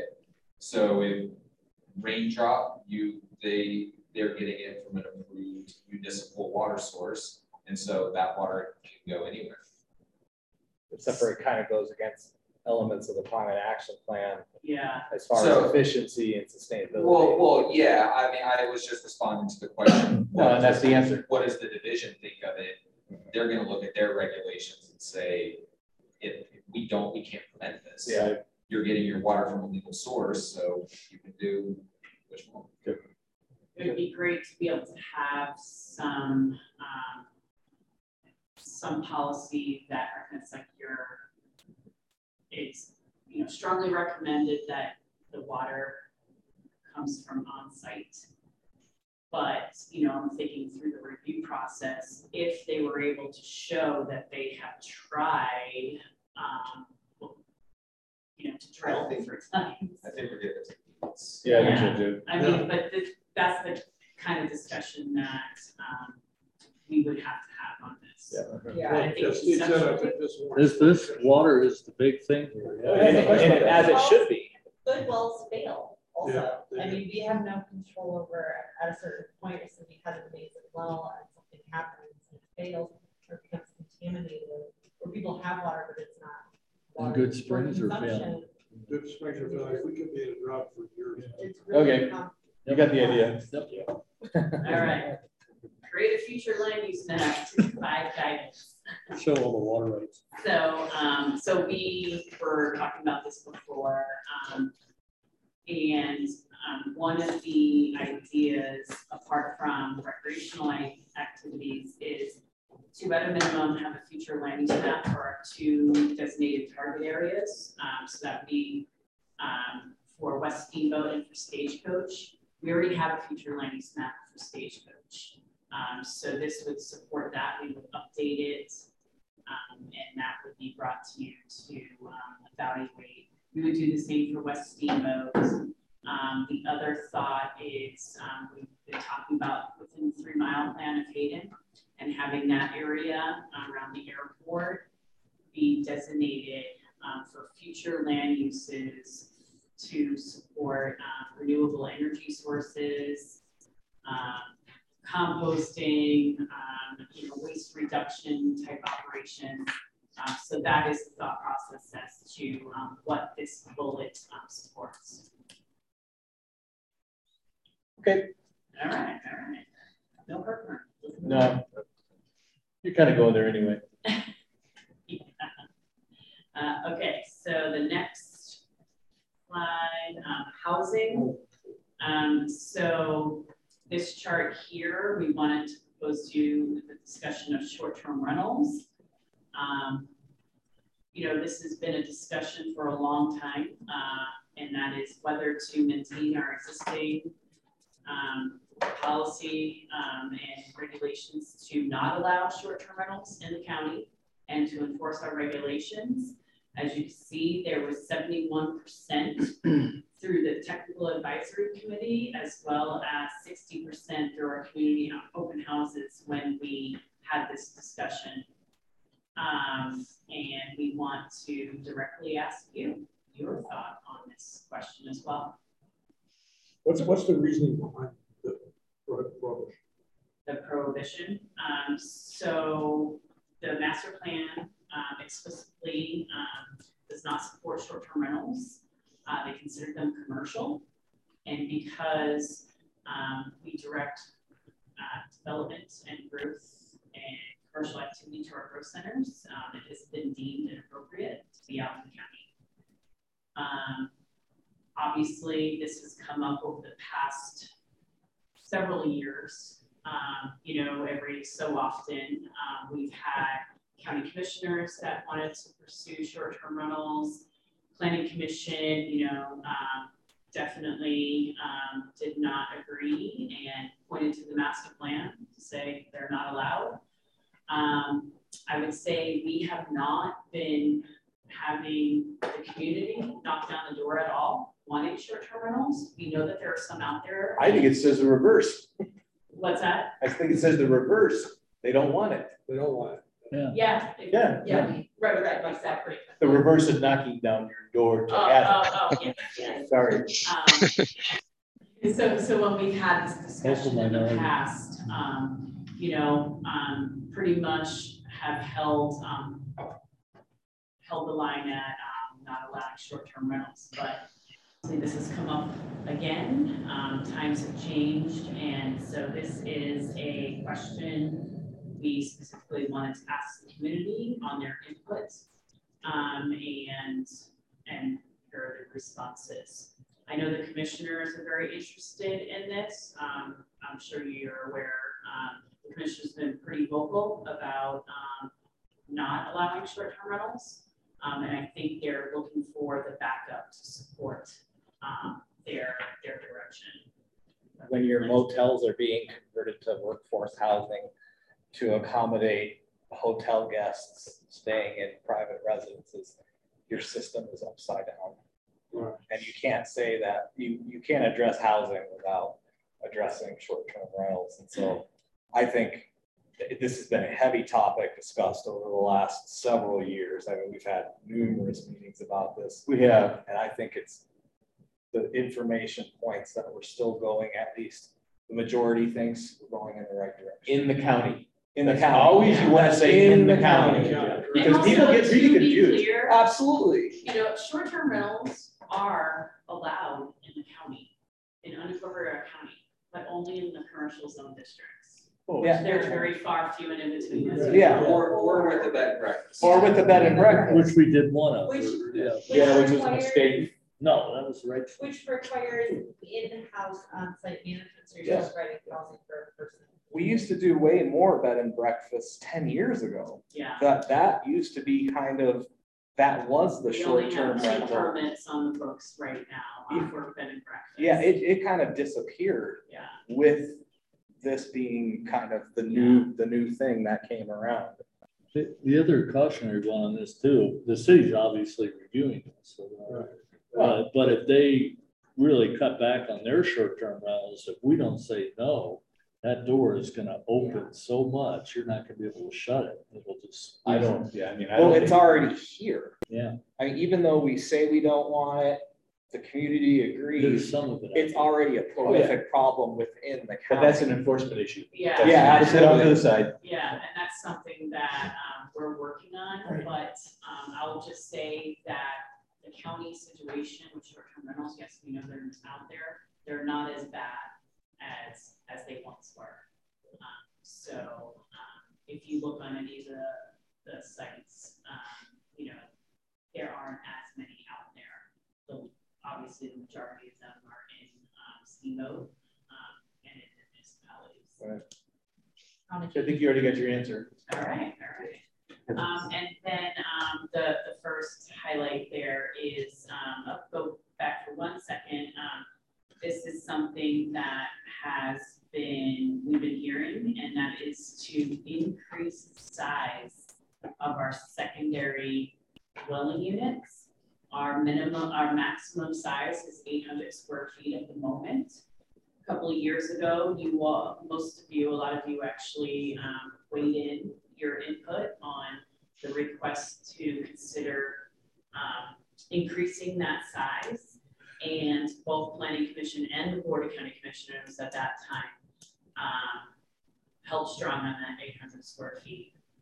Um, we had heard very strongly from our technical advisory committee that we should consider increasing that size to twelve hundred square feet. The basis or rationale behind that is um, Jason Peasley from the Housing Authority um, was the one that came out with that number and said that is the number that they use with the Housing Authority for um, for a two bedroom and you know to maintain affordability. Um, uh, Todd Carr, um, our building um, official, supported that number as well as some other people in the TAC. At the staff level, um, I don't know if we all agree on what the number should be, um, but um, I don't know about twelve hundred, but definitely, you know, maybe a thousand. Um, you could probably still get a two bedroom and still maintain it to be affordable and what it was intended to be for. Um, and wanted your input on that. To support that, you'd have to compile the data on how many secondary dwelling units are being used for, say, local, put in quotes, local housing needs versus desire to have a second home, have a bigger guest house. Mm-hmm. Like if, if, if the, if people are coming to you saying they want it, it, you know, who's saying they want it? I, I don't know that, that the secondary units play as big a part in the housing of actual people who live here as we would hope that it might. And I think in the past, a lot of secondary units were rented out to local people who worked. I, I knew several people. I actually lived in one when I first moved here. I just think that's changed a little bit. So you'd have to be able to, to for me to, to support increasing the size, I'd have to know that people are renting that out to working class people here. And that seems like a lot of data to gather compared to all the other data that you're gathering. I don't know if there's an efficient way to do that. I would imagine, I, I read an article in the Summit Daily News last week in the town of Frisco just approved waiving tap fees for SDUs as long as they are used to house locals. And there's some kind of deed restriction that they're, they enter into an agreement, it puts a deed restriction on, and then I don't know how it's administered, but uh, it sounds, it's something similar to, to the issue that you're bringing up. Mhm. So I, I think it can be done. It's just how much resources can you put towards it? I agree with that, I don't think it's impossible during the review process for somebody to have a permit for that larger unit to require some higher burden of information. In, in a municipality, I think it's a lot easier to accomplish that. In the county, I think it's somewhat unrealistic. Like any of the secondary, secondary dwelling units that I have ever a lived in or visited friends in, it was usually like the, the caretaker unit. They actually lived on the ranch and worked part-time on the ranch to pay for their housing, along with the three other jobs to stay in the valley. And so I, I just don't know that that's happening as much anymore. But you can do an SDU on, a- on the MREs, right? Yes, But can't get the water for it. you can't work. Get the water for it. Yeah, that's, that's, It, it, it depends on where it's located, if it's not over appropriated, um, so. Or you may be able to enter into an augmentation plan, Say what? an augmentation plan, so essentially purchasing additional water. Steamboat two. You can get around. Steamboat two, Money can get Heritage around it. Park, all those. area- Well, I'm just thinking about the upper road. I'm just thinking again up north. Yeah, because that's- Yeah, the same thing in stagecoach. So I think it's a legitimate question for us to use coming in. Like we were talking about that subdivision deal, talking about water. Why, you were talking about the homeowner that put the house up and then went, where's my water? why would you permit additional usage of the land without proof that you've got enough to do this, to do that secondary unit? Here, here. Well, Why exasperate the problem? Well, So, yeah. but, it- but we're, but to get back on topic, the question really is, do the commissioners have a concern? No.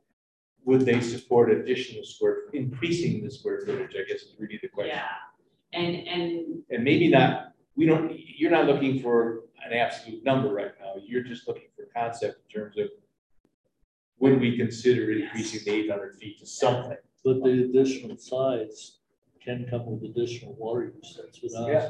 Oh, yeah, Yeah. no, I think that's, I, that point is valid. Yeah, and so that's what my opinion of it's tied to is, you know, you might have another bedroom in there, and you need that much more, one, little more landscaping, whatever, you're Yeah, gonna need more I water. think, you know, some of the comments were, um, I'll say steamboat centric in mind, right? And, and so thinking about an eight hundred square foot unit can help out a family three family. We're looking for affordable options for families. And I think that was the thought process where it's more reasonable for trying to support affordable housing initiatives, um, workforce housing, what have you. Um, this may be a direction we should consider in increasing it to, um, and recommendation was twelve hundred square feet. Um, but I, I would think that, a lot of those folks, um, I think the intent is good, but I guess, um, you know, a, a lot of that is focused around steamboat, um, where they have water and sewer. Right, right. My house is, my house is a thousand square feet, so to me, the potential of putting another thousand square feet on a piece of property that already has six thousand square feet. Yeah. The density seems to be getting a little excessive. I, I don't know that I would support increasing it unless the data that you collect warrants the needing to do so. And then one other thing to consider is that the master plan focuses that residential development on the growth centers.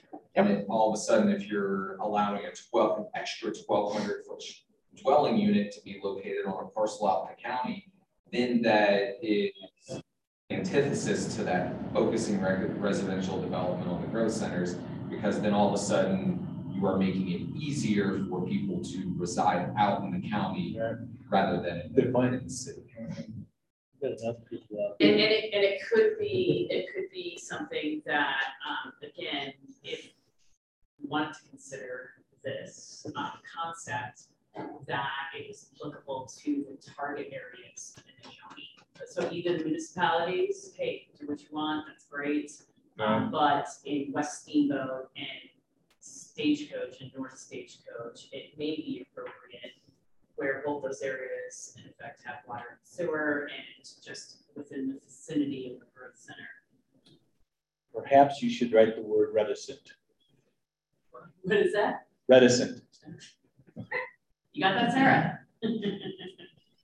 Could I uh, add in a couple things too I by do. adding it and kind of like what Jason Peasley was saying? I know the people that I've ever uh, known that have, you know, basically what Andrew was saying with the caretaker units, it's always been one or two people. So when we kind of grow to more than that and have a family start moving in there, now you're having two cars instead of one and all those kind of other things that are going to be adding, you know, a lot more traffic and different things in that regards. And the only other thing that I wanted to say was um, I do like that we have regulations of how close the uh, secondary unit needs to be, and that we shouldn't be messing with that, or else we'll be getting more and more kind of urban sprawl when we kind of start talking about stuff like that.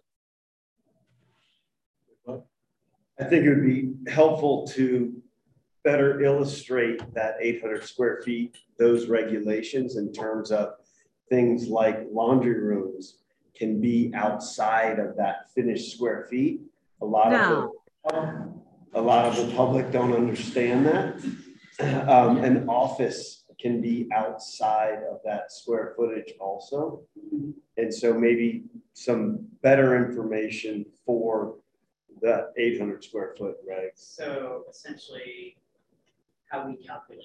How you calculate the actual I, square I will say that it is very unusual to see a standalone eight hundred square foot secondary dwelling unit. They're almost always incorporated with a larger accessory structure like a barn or a detached garage or a shop.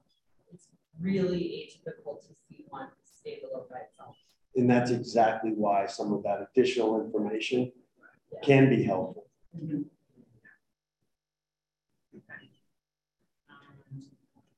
Any other thoughts? All right.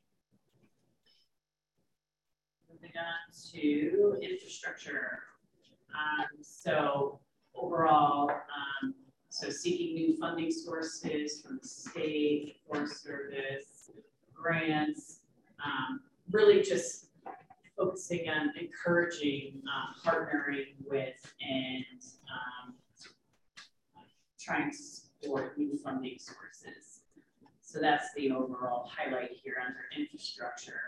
And then also, uh, this came through the second bullet, ensure technology projects are coordinated with maintenance and capital projects. So we have discussed this, but we heard this largely through the school districts.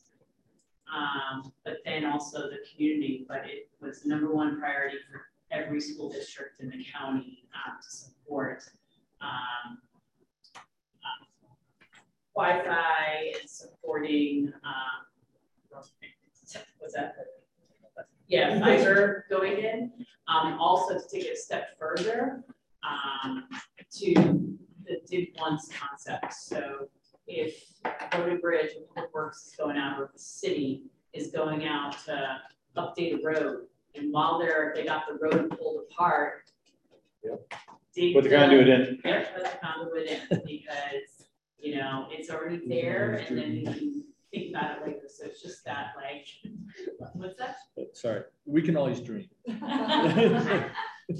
Oh, I, I know the city has been reluctant to do that, um, but, you know, I think it, it makes a lot of sense. It, um, it makes sense. it. That is Yes, correct. It does make sense. First pattern is To pave it and tear it up. That's, that's how we do it. So, um, any comments on infrastructure?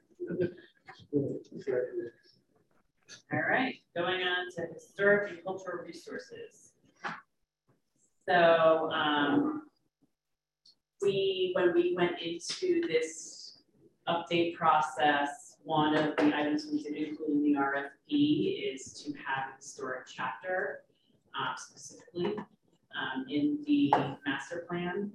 And um, what you see here up in the bullets are initiatives that um, we have heard through TAC, through the um, agricultural resource focus group, and specifically historic Routt County.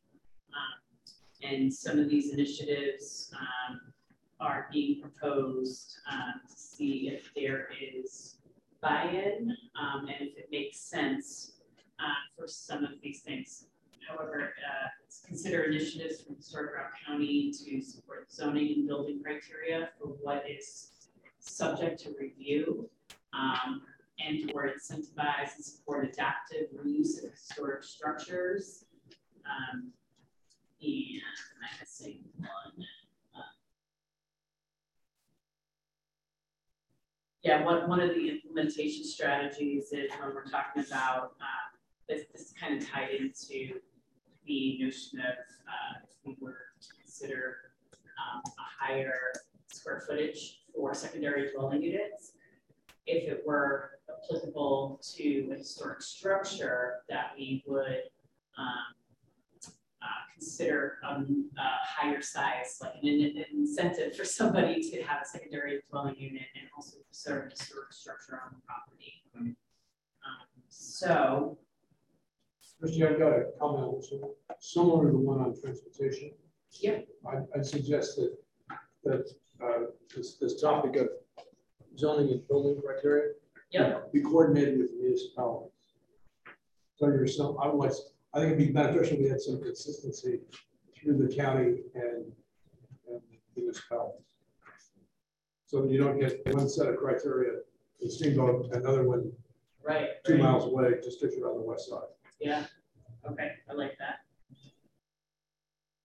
What about also an inherent difference between rural historic structures and city historic structures? I structures? agree, but, I- but I think that can, that can be addressed, just having the. coordinate- Having some Yeah. criteria, yeah. so- Because there's some criteria that would be, you know, across the board. Right.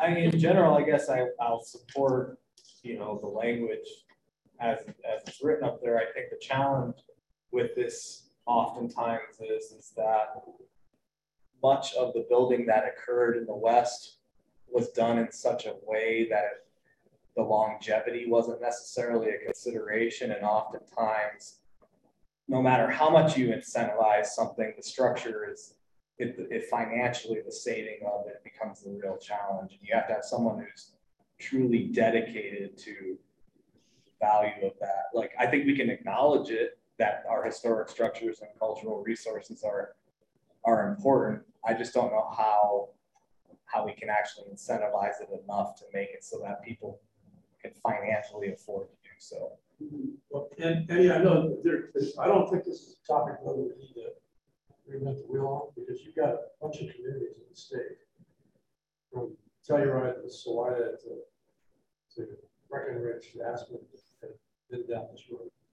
And there's a, there's a variety of programs that address. Yeah, just- and the municipalities I think are far better geared to, to handling So this. I'm, I mean, municipalities handle it better. So I said, but I think if we had some coordination between the county and the municipalities, it would be beneficial, because you don't want everybody tearing down the sort of structures in either of those. I think one great example that I've heard recently of how we can potentially support the preservation of historic structures is when we've had people uh, approach us wanting to turn a historic structure into a secondary dwelling unit, but it Right. doesn't meet the distance requirement between Ah. the two buildings. Right. Sure. So either they, you know, can try and get a variance for the location of it, but oftentimes they can't meet the criteria. So their option is to instead build an additional structure on the property that house a secondary dwelling unit. Or if we had some sort of language incentivizing or promoting the ability to have an adaptive reuse Sure. of existing historic structure that would, you know, twofold meet some of our goals of reducing that sprawl on those parcels and allowing, um, you know, the preservation of the building. So in the long run, it might cost just as much money to, Yep. rehabilitate that structure, but we're getting maybe more benefit intrinsically as a community by them um, saving it. Hmm. That's, those are good thoughts, Stephen, and again, that, that's been done in other, other communities Yeah. in the state, so there's a lot of places where you look at guidance. So there again, you have an answer. Yes. I'm just trying to move it along, move it along. And we thank you. Thank you. Um, okay, so climate action, sustainability, natural resources. Um, I, I heard we're agreeing to link the climate action plan. To coordinate updates over time. Uh, do not allow new development without proof of on-site water. This obviously falls under this topic as well. So, um, I think we got direction on that. Um, let's see. I don't know if you want to talk about that more, um, but the sub bullets there, um, we're just there to help the conversation. No water should be obtained on site. I cannot store it, yes. However, road improvements or hauling of water will be on the developer, um, only in targeted, um, growth areas. Um, I don't know if we have to rehash. I think we beat that up pretty good already. yeah. Um, so on your paper version, um, we do have, uh, more. Um, and one of the items that we did want to talk about is, um, Ma- ma- maximum size. Oh, of yeah, so, so that one, structures. should- we didn't include that one on the slide, um, but that is definitely one that we want to have that discussion on. So, um, we, it's on the top of page nine, the first bullet, and it says decrease energy water and materials use, set a max size for residential structures. So this has been a recommendation, and this is coming from the um, CAP and of course our focus groups. We have heard this um, through our outreach. And a lot of the conversation we're hearing is about like McMansions that are out on the South Valley floor and how do we, you know, stop this? These were just some of the comments that came through um, our community meetings. But then when we spoke with TAC, there were a lot of good recommendations that came from that. And one of the ideas was to implement a special tax or an impact fee for residential buildings over a specific square footage. Um, I think the number that was being thrown around was 4,000 square feet was the number we were basing that on. Um, but, you know, again, um, that's just a recommendation. And that would help offset increased energy and water use to fund climate change mitigation. Is it legal? What's that? Is it legal? That, that, that, again, that's been done elsewhere. Yeah, Pitkin- it, it Pitkin being done in a lot of different I think places and Pitkin's like fifty-five hundred. exactly. Really? Yeah. So Oh, Pitkin yeah. is, is one of the examples, um, So this would be considered an impact fee. It's just- So the Okay. only, the only way that you can implement an impact fee is if you do a study to determine what the impact, what the impact of, in this situation, these larger structures are on yeah. whatever it is, Right. and then determine what that fee to offset that impact is. So it's not something that we can just implement. It would require hiring a, a consultant to do that study and to provide recommendations, and then we would take that, implement regulations. based And again, this is at the regulation stage. Yeah. yeah. Right. Ultimately, then the discussion became, um, pretty blunt, I'll say, you know, from our, from Todd Carr. Um, and it was a really good conversation that we all had, and he was like, you know, the way I've seen it in the past, why are we allowing people to buy their way out of, of building, you know, um, a structure, um, and that is. Over, over a certain threshold. over a certain, Right. yeah. And really, what does, what, what is that doing? It's defeating the purpose if we're trying to reduce, um, increase energy, Right. um, and, and use. So, um, then the conversation came like, there should just be a max. Like, what, build into your regulations that, um, you know, we have a max, maximum size here, which is not uncommon typically you see that in municipalities and you have floor area ratio or lot occupancy. We are dealing with, you know, larger parcels, as you know. Um, so that is not um, a good way to go about. Um, but you could set a max.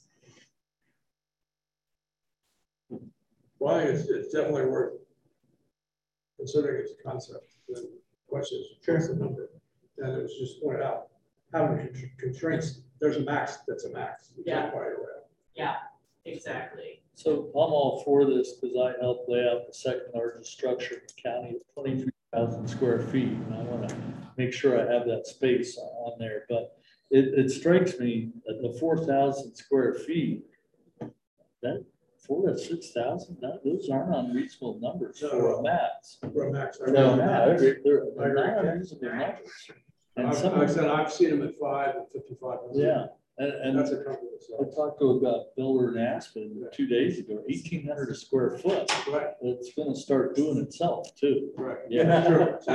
Right. Even when you have a lot of money. Yeah, That, that- that yeah. starts, that's, yeah, oh, you don't feel sorry. I guess I wasn't aware that they did that, they did kind of, that's interesting. Yeah, Eighteen, yeah. How long ago did they start that? well, they've had it for years. Yeah, but so how did Starwood get them and all that, get around that?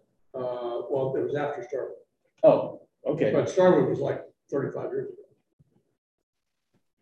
John Denver. They've had, Well, this is, thinking about it. current restrictions have been around for at least fifteen, twenty years. Okay. Um, So do you want us to name a number or you guys are working through the number? Well, they'll work through that. I think they're, again, That- it's only that's a concept. It's a Yeah. concept, yeah. Is there appetite for something like that? yeah. There's worth talking about it. I, sometimes this stuff makes me nervous where it kind of goes into trying to influence the free market and getting into what people can do on their land. That's what zoning is though. It is. I- I- I- Zoning is. I understand that, are. I understand that completely, but But like, I, I understand where you're coming from also. you, you know, like, when does it go too, when does it go too far? Yeah. Is that, is that question? I But guess, I guess if you're reviewing things in a more timely fashion, like every five years, similar to the, um, the short-term rentals, the temperature of the community will help give you input into where that, that's going. So I think it's worth having a discussion. You know, like from a personal standpoint, my clients are all the people who are building big houses. But they'll do more landscape. Yeah, they'll have way more. Well, They'll and, but more see, I think left there's a big movement that's, that's transitioning because, not just because of the expense factor, but water is just becoming Right, it is. more and more of an issue. And so, you know, Steamboat Springs is actually reviewing their landscaping requirements. Because for the last five years, Overlook Park is a project I worked on and, you know, it's the amount of vegetation that's required up there. Water usage is, it's kind of crazy when you think about what's going on in our current climate. So municipalities are looking at ways of reducing those, those uses as well. Here's another way of looking at it too, from a community aspect. If you're trying to keep rural spaces, basically rural, how many really large structures do you want out there, you mm-hmm. know? And just from everything else, the water, but all of it, you know, that maybe the people that come here, come here because they want to be here as opposed to they have the ability to build the biggest mansion, bigger than Alaska. And they might not care about it anymore as long as they're here. And that, that rolls, that, that- there's a rollback on that too. That rolls back, for example, to the historic preservation Yeah. and the character of the, of the county. Right. All People didn't build ten, twelve thousand square foot mansions. Huh. So if you're gonna keep the character of the community, it's reasonable to have some restrictions. um, you know, a- along that same concept is, and it's not specifically written here, but I would imagine we want to evaluate, you know, if we're gonna, if we do this, um, and I'm hearing direction that we, you know, should consider this, it also would apply to secondary structures where, you know, it, we would have to because, um, we're gonna limit the primary, and then the, the accessory structures, Right. you know, in effect can't be larger. Uh, there are some, uh, we recognize that, you know, there's very large like horse arenas, you know, and that's Right. something that we'll have to evaluate and maybe there's a variance process for, um, if you truly are, you know, um, it- like a riding arena, but some of the ones that we recently have seen, you know, uh, they're huge, like, A fifteen thousand square foot. Oh, Yeah, For that, that was one that, that one just came through too, so this is something where we're like, There are structures that do that are very large, um, you know, thirty-five acre parcels that are very, very large. and then, and then to piggyback on that is, um, some of the, what we're seeing is, um, there's support to revise the building code to limit, you know, energy inefficient appliances or, um, Is that in there already though? I think if you're, The county didn't adopt it. No, yeah, we have not, but, you know, through this process, this would help, um, help support the county adopting that into the building code for like green initiatives and things like that. I thought that if you pull a building permit today, and I don't care if it's in the county or city, you're gonna go through an inventory. What do they call Heat- a Energy that? Yeah, And the answer to that is yes, yeah, I did it. yeah. And, But it wasn't a requirement. oh, yeah. Well, I think it is. Yeah, no, it is. It, it, I had to show that. I had my mechanical guy do that. I thought so. Yeah, and then you also have to do all the blue foam underneath your slab and the foam up around your insula. It's all part of UBC now, the latest Yeah. adopted But see, code. this, this one's specifically for inefficient appliances. Yeah. Or, or amenities like snow melt systems, outdoor. Yeah, I gas, I see that now. Fire Yeah. pits, Right. uh, swimming pools, Right. That, that kind of stuff, more so than the heat loss the, the, the heat, loss of heat in the actual structure. Right. Because that heat loss calculation is determining how well you're sealed, how well the insulation is, how good the windows are, and, and that kind of stuff. Whereas this is more specific to those snow melt systems and outdoor fireplaces and things like that. Well, I have a lot of issues with the concept of a max. Um, I, to me, I see it as a taking of a private property right. Um, I think 4,000, 5,500 square feet are too, too small. Um, 7,500 maybe, something like that. Again, in addition, I think uh, the looking at some of the secondary use structures is is important to this because that's where you do see a lot of sprawl on sites. But I I'll go on record saying 4,000 square feet is too too too small. And, and, right again, I know some of the other jurisdictions that do that. They do have some ability to buy up. Right. But then there is a cap, cap, right? So it's like it's fifty-five hundred, then you can buy fifteen hundred. Right. If you're purchasing a TDR or something like that, you buy another fifteen hundred. But then when you get to ten thousand, that's it. They don't care. They don't care what you give us. You can't give. more. I, I would be more inclined to some sort of tiered program like that. Maybe if it were my wife, she'd just say it's easy, just limit the number of bathrooms. And, and in addition, well, that's true. in addition, I think you need more community input specific on this On that than what's been done on this master plan. I think it needs to be very targeted towards this particular issue to get real community buy-in. Yeah, because you've got a whole series of unbuilt lots in Maryville, for instance, that. Yeah, Just, uh, Yeah. right. Yeah. And I'd run it by the county Right. because But what, to your point, Ren, um, you would consider some sort of max, um, upwards near seventy-five hundred, what you be in support of, like, really focusing on the secondary. um, Secondary accessory structure, structure that is limiting those sizes. Limiting those sizes, limiting them in proximity to, you know, the compound. Yeah. So the overall impact. And, and in your opinion, that speaks more to the, um, the, the overall goals of the master plan and keeping. Yeah. um, Proud rural and, um, And to me, supporting the Western you cultural know, heritage. it falls into many different categories. You know, some of the wild wildlife migratory air, you know, issues, um, just limiting that spread on a particular property. And I agree with Jim's, I like a tiered approach. So. And do you, do you you tie make it- tier to the size of the property? Right. If it's a bigger property, do you allow them some extra square footage there too? So Yeah. th- this issue definitely needs a lot Needs some more work. vetting aside from this process. So You'll hear from the building trades almost. Right away. I mean, but it sounds like. And property owners. There's general consensus to explore Yes. this type, Yeah. these types of Yes. limits. Yes. And I think that's probably.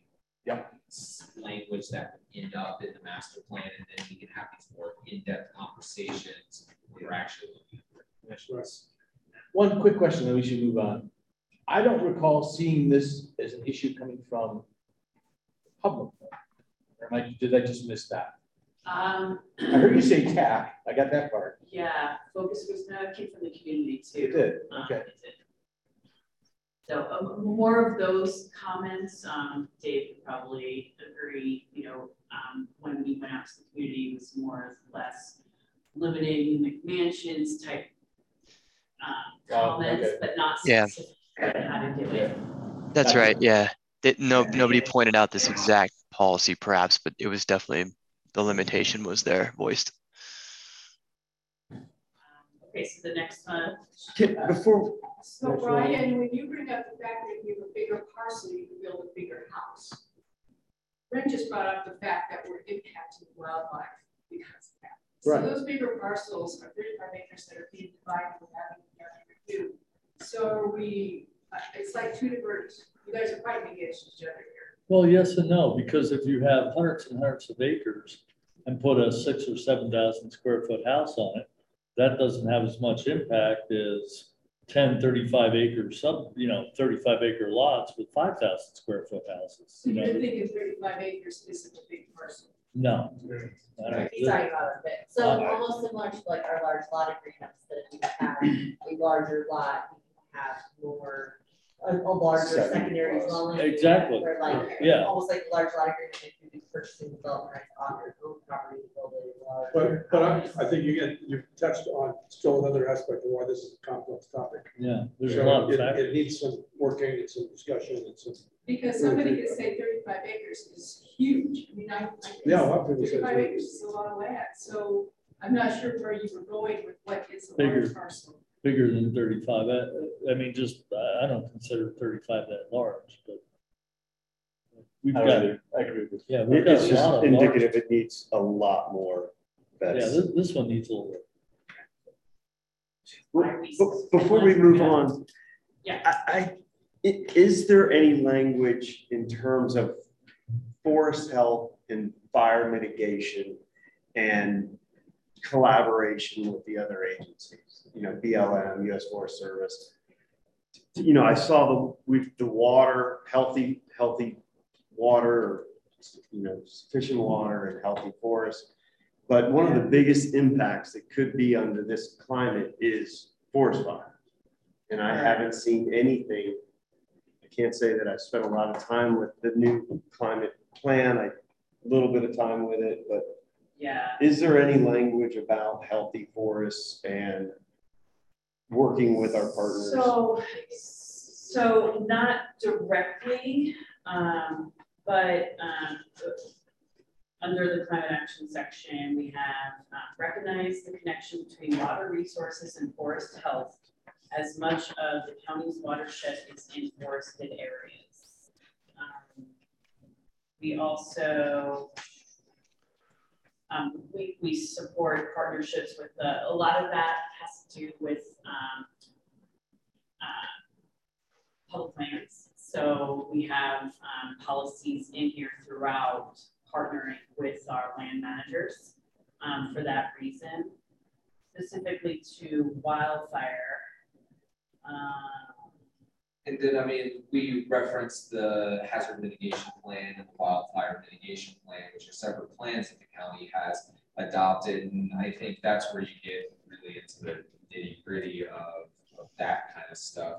And again, we're going to, s- once, once this master plan gets adopted and these plans get incorporated by reference, then we'll be able to look towards those plans when we're creating regulations to address those types of issues. So I don't think the master plan is gonna go into a whole lot of in-depth on it because we have those. I. I just think some sort of acknowledgement that we, we Routt County push for our public lands to also have forest management in specific for fire mitigation. And that's, and that's a good point. and looking at, okay, if this was a chapter, what this would look like is, we would put in the, um, a summary at the top that would speak to, um, those kinds of concepts. And, um, and link to these other plans, and then we would have our policies, um, that are directly related to the master plans, things that we can implement. Um, but to your question, yes, that would be how we would integrate it into. And, oh, so, sorry. And lastly, the mapping tools. Um, you know, if you if you designate areas just outside of public lands, just outside the national forest boundaries, um, as you know, using the hazard mitigation plans and other maps as uh, sensitive or, or hazardous for fire, you can apply certain design guidelines or things to those areas as well um, as you adjust your land use and building codes.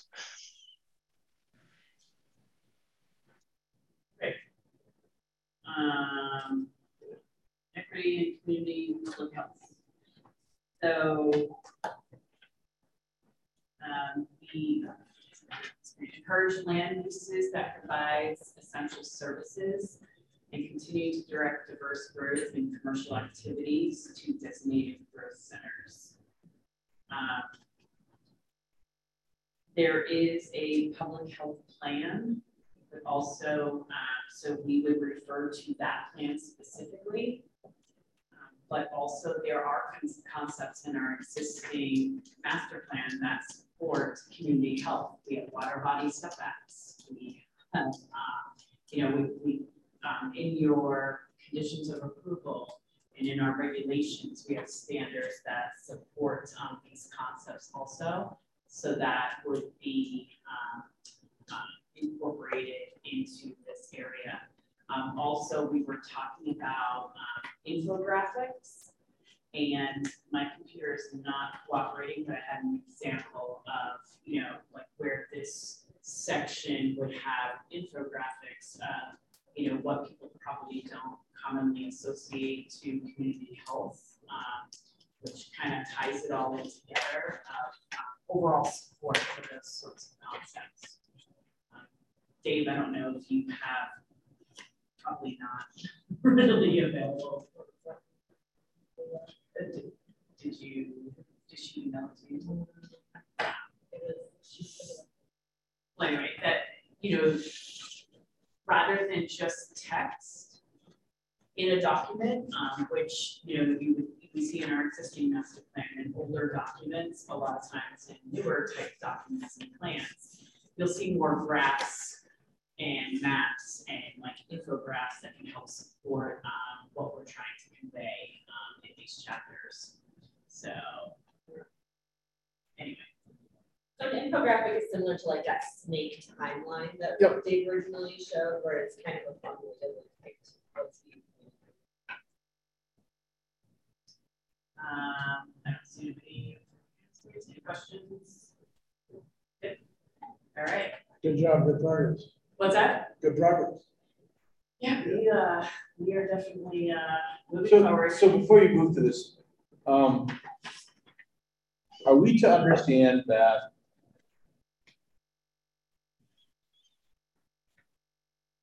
bold, black, underlined in this document, Yep. are they actually the chapters? Is that how you taking that? Yes, so that is um the organization and what we envision to be um chapters and effects um in the plan. And then this would essentially be the framework where we would then write the narrative under each of these sections to tie it all in to support the bold. The bold would be the policies and Yeah, no, I sub bullets, yeah. I'm just curious, then, there's some chapters in the existing plan that I was, that were interesting, you know, hazards to development, which is one. Yep. Are they gone? Um, Or do you even know? Not necessarily, so um, hazards to development um, would be included, some of those concepts are already included in the um, climate action, sustainability and natural resources. But also are addressed in the hazard mitigation plan. Okay, So that, so the next question is, when we were talking about integration of these other plans that have recently been adopted, um, we would integrate them, refer to them in these chapters. Um, so if those documents and concepts get outdated, before we update the master plan, if we're not outdating our plan. I mean, that, I, I just, to me, that, you know, the section on head, on the unstable soils and slopes, I always thought was pretty interesting, and I, to me, part of the purpose of the master plan is, is a document that's available to the newcomer.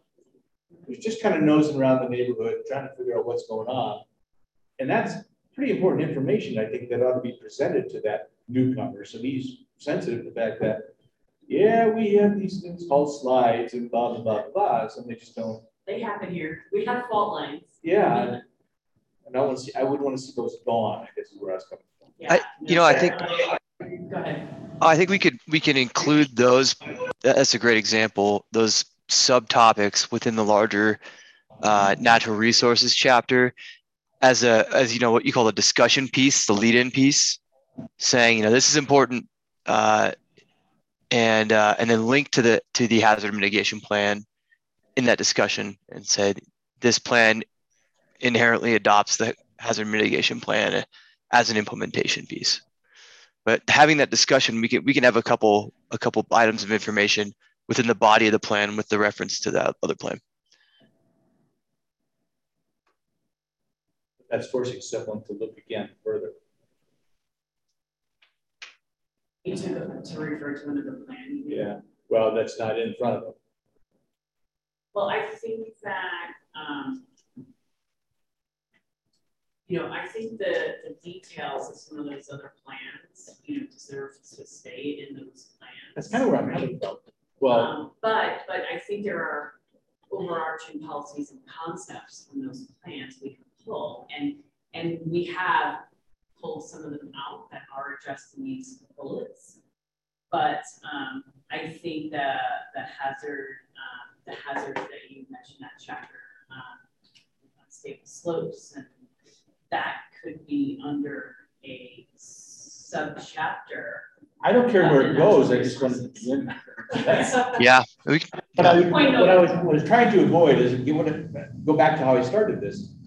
I view this document as something that a newcomer who's thinking about the county. Right. And wants, It's a resource. yeah, Yeah. and in there, they should be being aware, that these things are kind of in your face things that they ought to be knowing, as opposed to, well, it's, a- it's a, it's touched on in hazard mitigation, but if you really want to find out about it, get it over here. Some of those Yeah, things I think ought to be in here good anyway. Steve, because like putting this document together, um, one of the things I don't think we considered including it here because the intent of this document is what we heard from the community.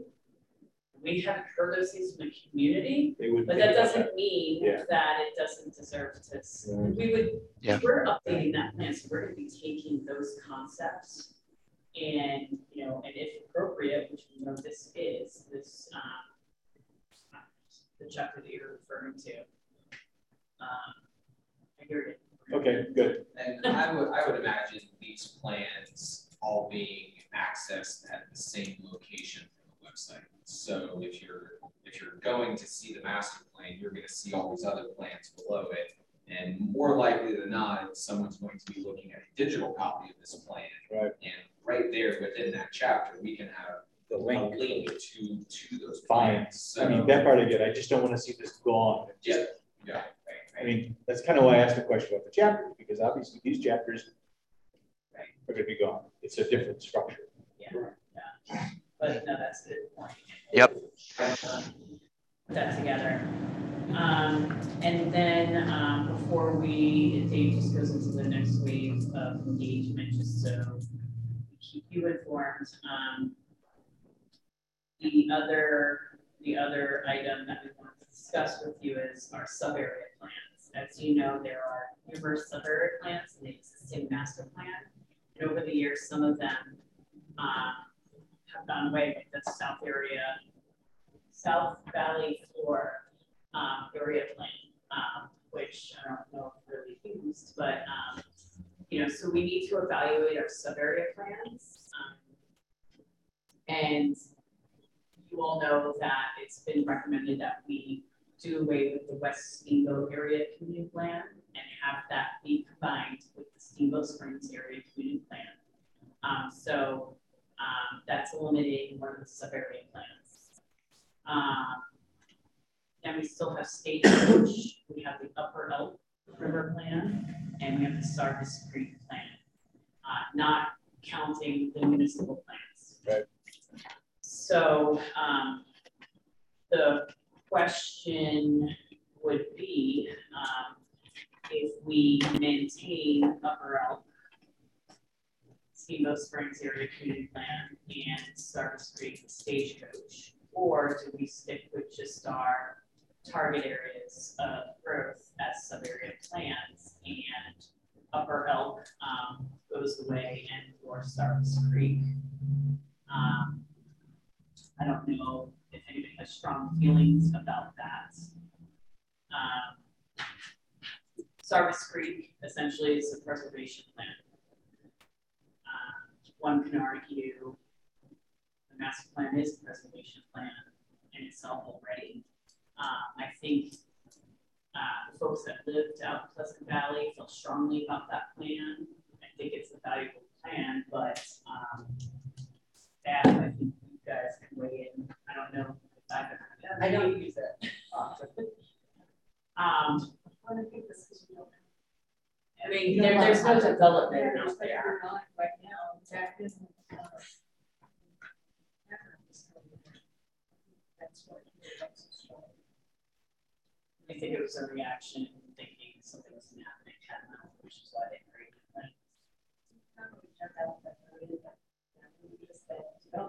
Yeah, I mean, it wouldn't take much to update that plan. We recently um, revised that plan, um, which was really just updating the language in it. Nothing conceptually in that plan changed.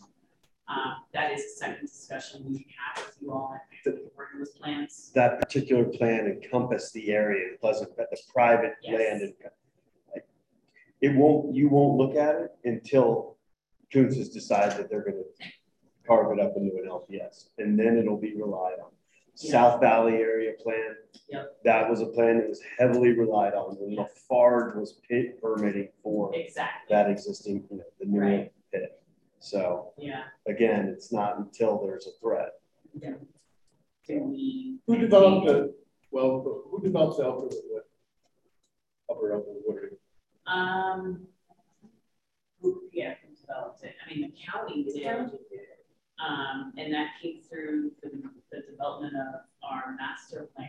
Um, and it was created because it was an area of significance of, um, specifically that plan when you read it. Um, it is, that whole plan is really, um, emphasis recreation and tourism.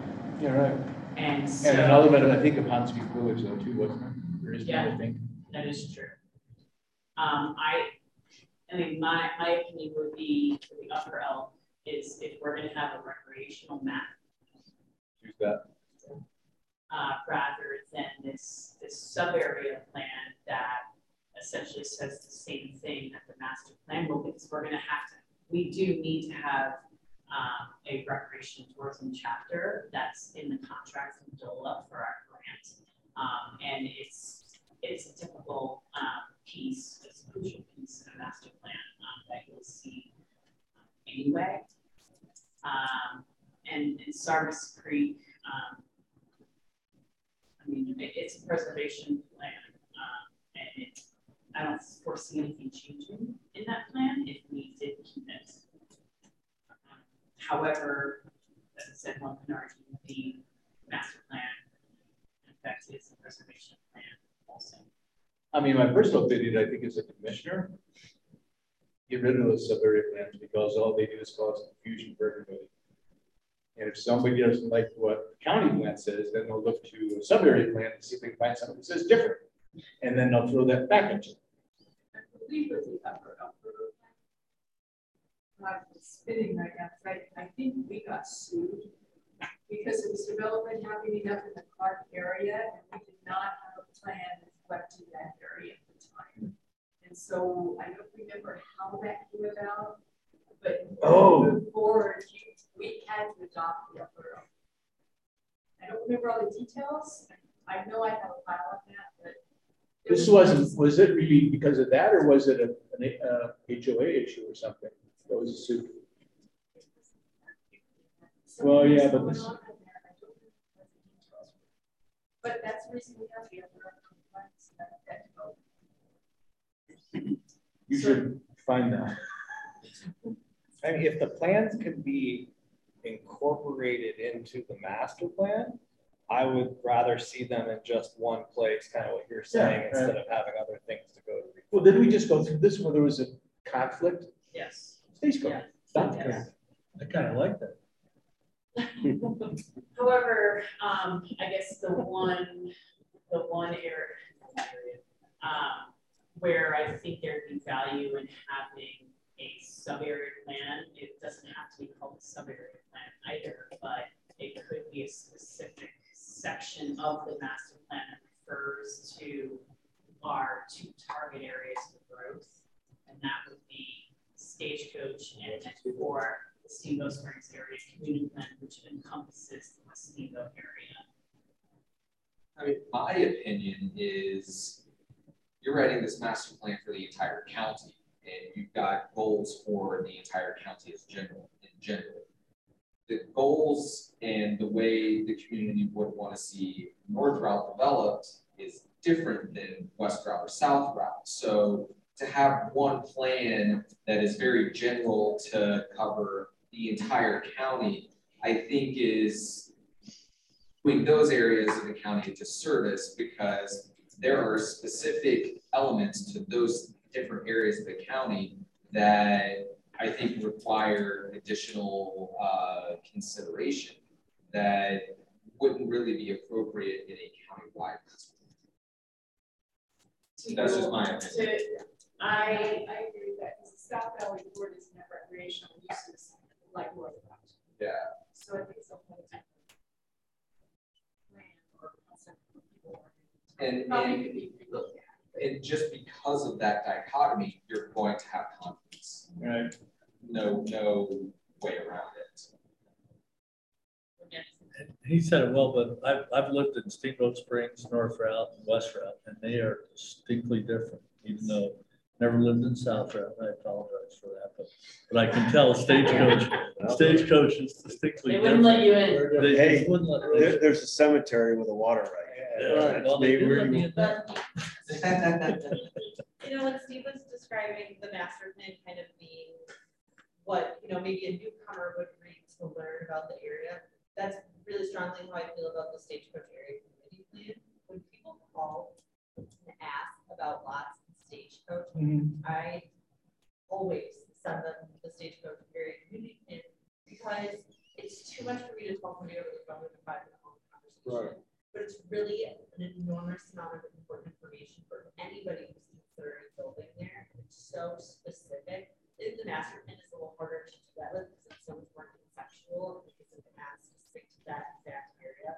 But the stagecoach plan is invaluable for people who are thinking about And SPOA. buying it for And Stella, SPOA. for building their, buying their, moving their whatever. Or have already bought and now we're just realizing all the complicated factors. That's which is usually how More that likely the case. Yeah, yeah. I mean, I, I strongly think that we definitely need a sub area for stagecoach. Um, for the reasons Alan, um, you know, uh, presented, you know, that, yes, we have these concepts behind why the stagecoach is very different. I mean, Um, I don't think we need a sub area for every area of the. Why not? I want a South Routt area plan now. No, West Routt's trying to get annexed by Yeah, Bedford totally County. left out. Absolutely. the county, uh, the the county's master plan speaks to South Routt. That, it, it only, it speaks to South Routt, Better which is fine, but not Right. North Any of Route. these other Yeah, yeah. areas. Because we did away with the South Valley floor, that was like five years ago, maybe Yeah. now. Yeah. The South Valley floor plan, Yeah. whatever it was called. So I mean, I, I guess, I, you know, go whatever direction you guys feel like works the best. I mean, I guess it would be. In South maintaining Route wants The Elk. River, the choice of maintaining the Elk River and. Um, Yeah, I- you know, and I- I don't- Headlands Service I have to read the Elk River again. I mean, I have it, and I have read it. Well, I have a mean, tendency to think agree with that- you. It was all about recreation, but We haven't used it since like the Roadhouse, No, uh, we used it just recently with Little Bridge. the Home Ranch. I cited the, the Wolf It was Ridge maybe the last PhD. year. Got another one coming up, but you need to know. So, Beyond Bridge. cool. Well, we just used to see a little more action up there. It's quieted down up Date night art, something, at that point.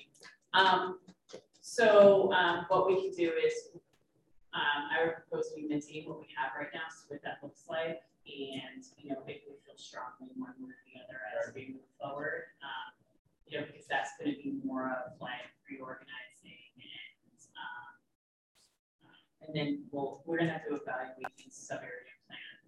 Well, you are, you are incorporating sub-area plans into the master plan. It's not, the debate is all of them, none of them, some of them. Well, you're already have two for sure, some of them. Yeah. All of them. Yeah. Like I said, it's either all in or it, or it at least links to all the rest of them.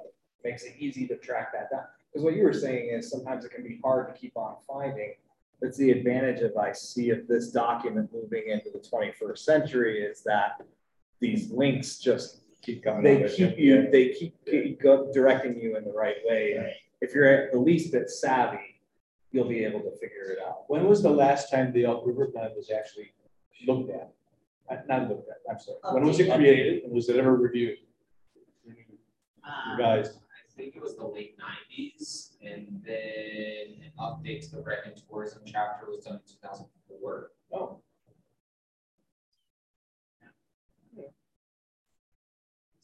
So farther out of whack with the master plan. That's a recent history.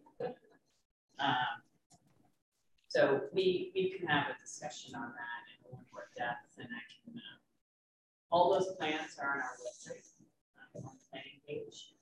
Um, If you have nothing better to do, run dive in, yeah, before we, uh, give you highlights. So, um, we can have a further discussion on that for sure. Um, Oak Creek is go digging into its comp plan. We're looking at it starting in June. It's outside the five-year mark. And so I don't. And so is Angela. I do, but I don't foresee, well, it's out, it's been five years though. Really? Yeah. So that would be but I don't- just update and Yeah. look at it. And I don't foresee any major changes coming Right. to it, like everyone, it's the same as the master plan, it's generally well thought of and work as an operational document.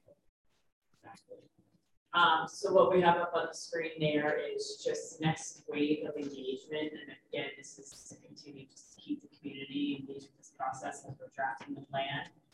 Um, and just, you know, check, continue to check in about some of these items, and we're thinking of doing, um, through social media, uh, these like polling on questions, it's just really Right. keeping people engaged in the process. Um, so those are gonna be, um, coming forward, um, in the next couple of weeks, right, Dave? Yep, that's right. Later. Um, so it'll, it'll really just continue, um, to support some of what you already saw. Um, but we would bring forward if we see any like major changes with, with some of these concepts that we talked about tonight, and some of the major discussion points. Um, like the max square footage, things like that, so, um, we'll continue to bring back that information. Dave? The last one? Yeah, all right. Good. Um, so obviously, we, we're still meeting with TAC. Um, so we have one more meeting with TAC and we're gonna, uh, based on the information we got from you all, um, in this document, we'll get, get some bookends to some of this stuff as recommendations to you all to consider. Um, and then obviously the newsletter continues to come out monthly, um, and uh, Steve and I continue to meet monthly with um, one of the commissioners, Beth Melton, and Jay, um, the county manager at the executive that's just keeping us all on the same page. So um, this state meeting is going to be scheduled with the commissioners, and we'll um, inform them of your comments um, with this document that's scheduled on the fourth. Is Monday? Yes, yes, um, at one o'clock. Um, so if you are interested to, um, sit in on that or hear what they have to say, or to listen to it later, um, that's all gonna be on the county's, um, uh, website and the agenda. But you will be soliciting, basically you do the same presentation that the BCC people. Same exact presentation and we'll give, um, more support and input from you on what we heard from this discussion. You know, and, and I, and I fully anticipate a lot of, um, alignment actually. I would think you know, so. From what I heard tonight, so, um, and then we'll report back. Good. Good work. Good Um, work, seriously. The next meeting is scheduled for the seventeenth. And. I don't think so. I think we're, we're done with Dave, aren't we? What's that? Are we done with Dave? He's still hanging on, listening. You go home, everybody say goodnight to Dave, thank you. Good night. Hey, thanks a lot, you guys. That's very, very great information. Thank All right, have a wonderful evening. Thank you. Bye. Bye, Dave. Um. My calendar right now, so maybe, we- do we not have anything scheduled? I don't have. I don't have an application. I submitted. Chris, you're the last one. Yeah. All right, then you don't have. no, I don't think so, because I'm not remaining. There's a high probability there's not a meeting on the seventeenth. What sounds like. Sounds like the same thing. Get it together. Might not be. I haven't seen any public notices, uh, I'm beginning to, be, because I kind of, Getting close. Yeah. Yeah, yeah, and then, and then in the pipe, I'm sure. We have a lot of administrative purposes. I've got Yeah. Uh, no, no, not close. So excuse me, um, did I just hear there was not a meeting on the seventeenth? highly, highly likely that there won't be. Okay, I just, it was, people were coming and going off of Zoom, so there was lots of bonging and binging and stuff. Really? That was because there's no meeting on the seventeenth. Got it. So beyond that, we'll keep you all posted. Okay, thank you, everybody. Thank you. We officially adjourned, Mr. Chairman. We are. I don't think we. Thank you, the leaders, we don't, we just do it. Except for the. So that's pretty solid, like literally, That's it. That's like all the gifts. And there's one not to go, you're And, done. and you gotta get it. That's how you know. Try to figure out. Ryan, where did you live apart? Uh, on Cripple Creek, He was, he was one of the original. Where? Cripple Creek Court. I know that.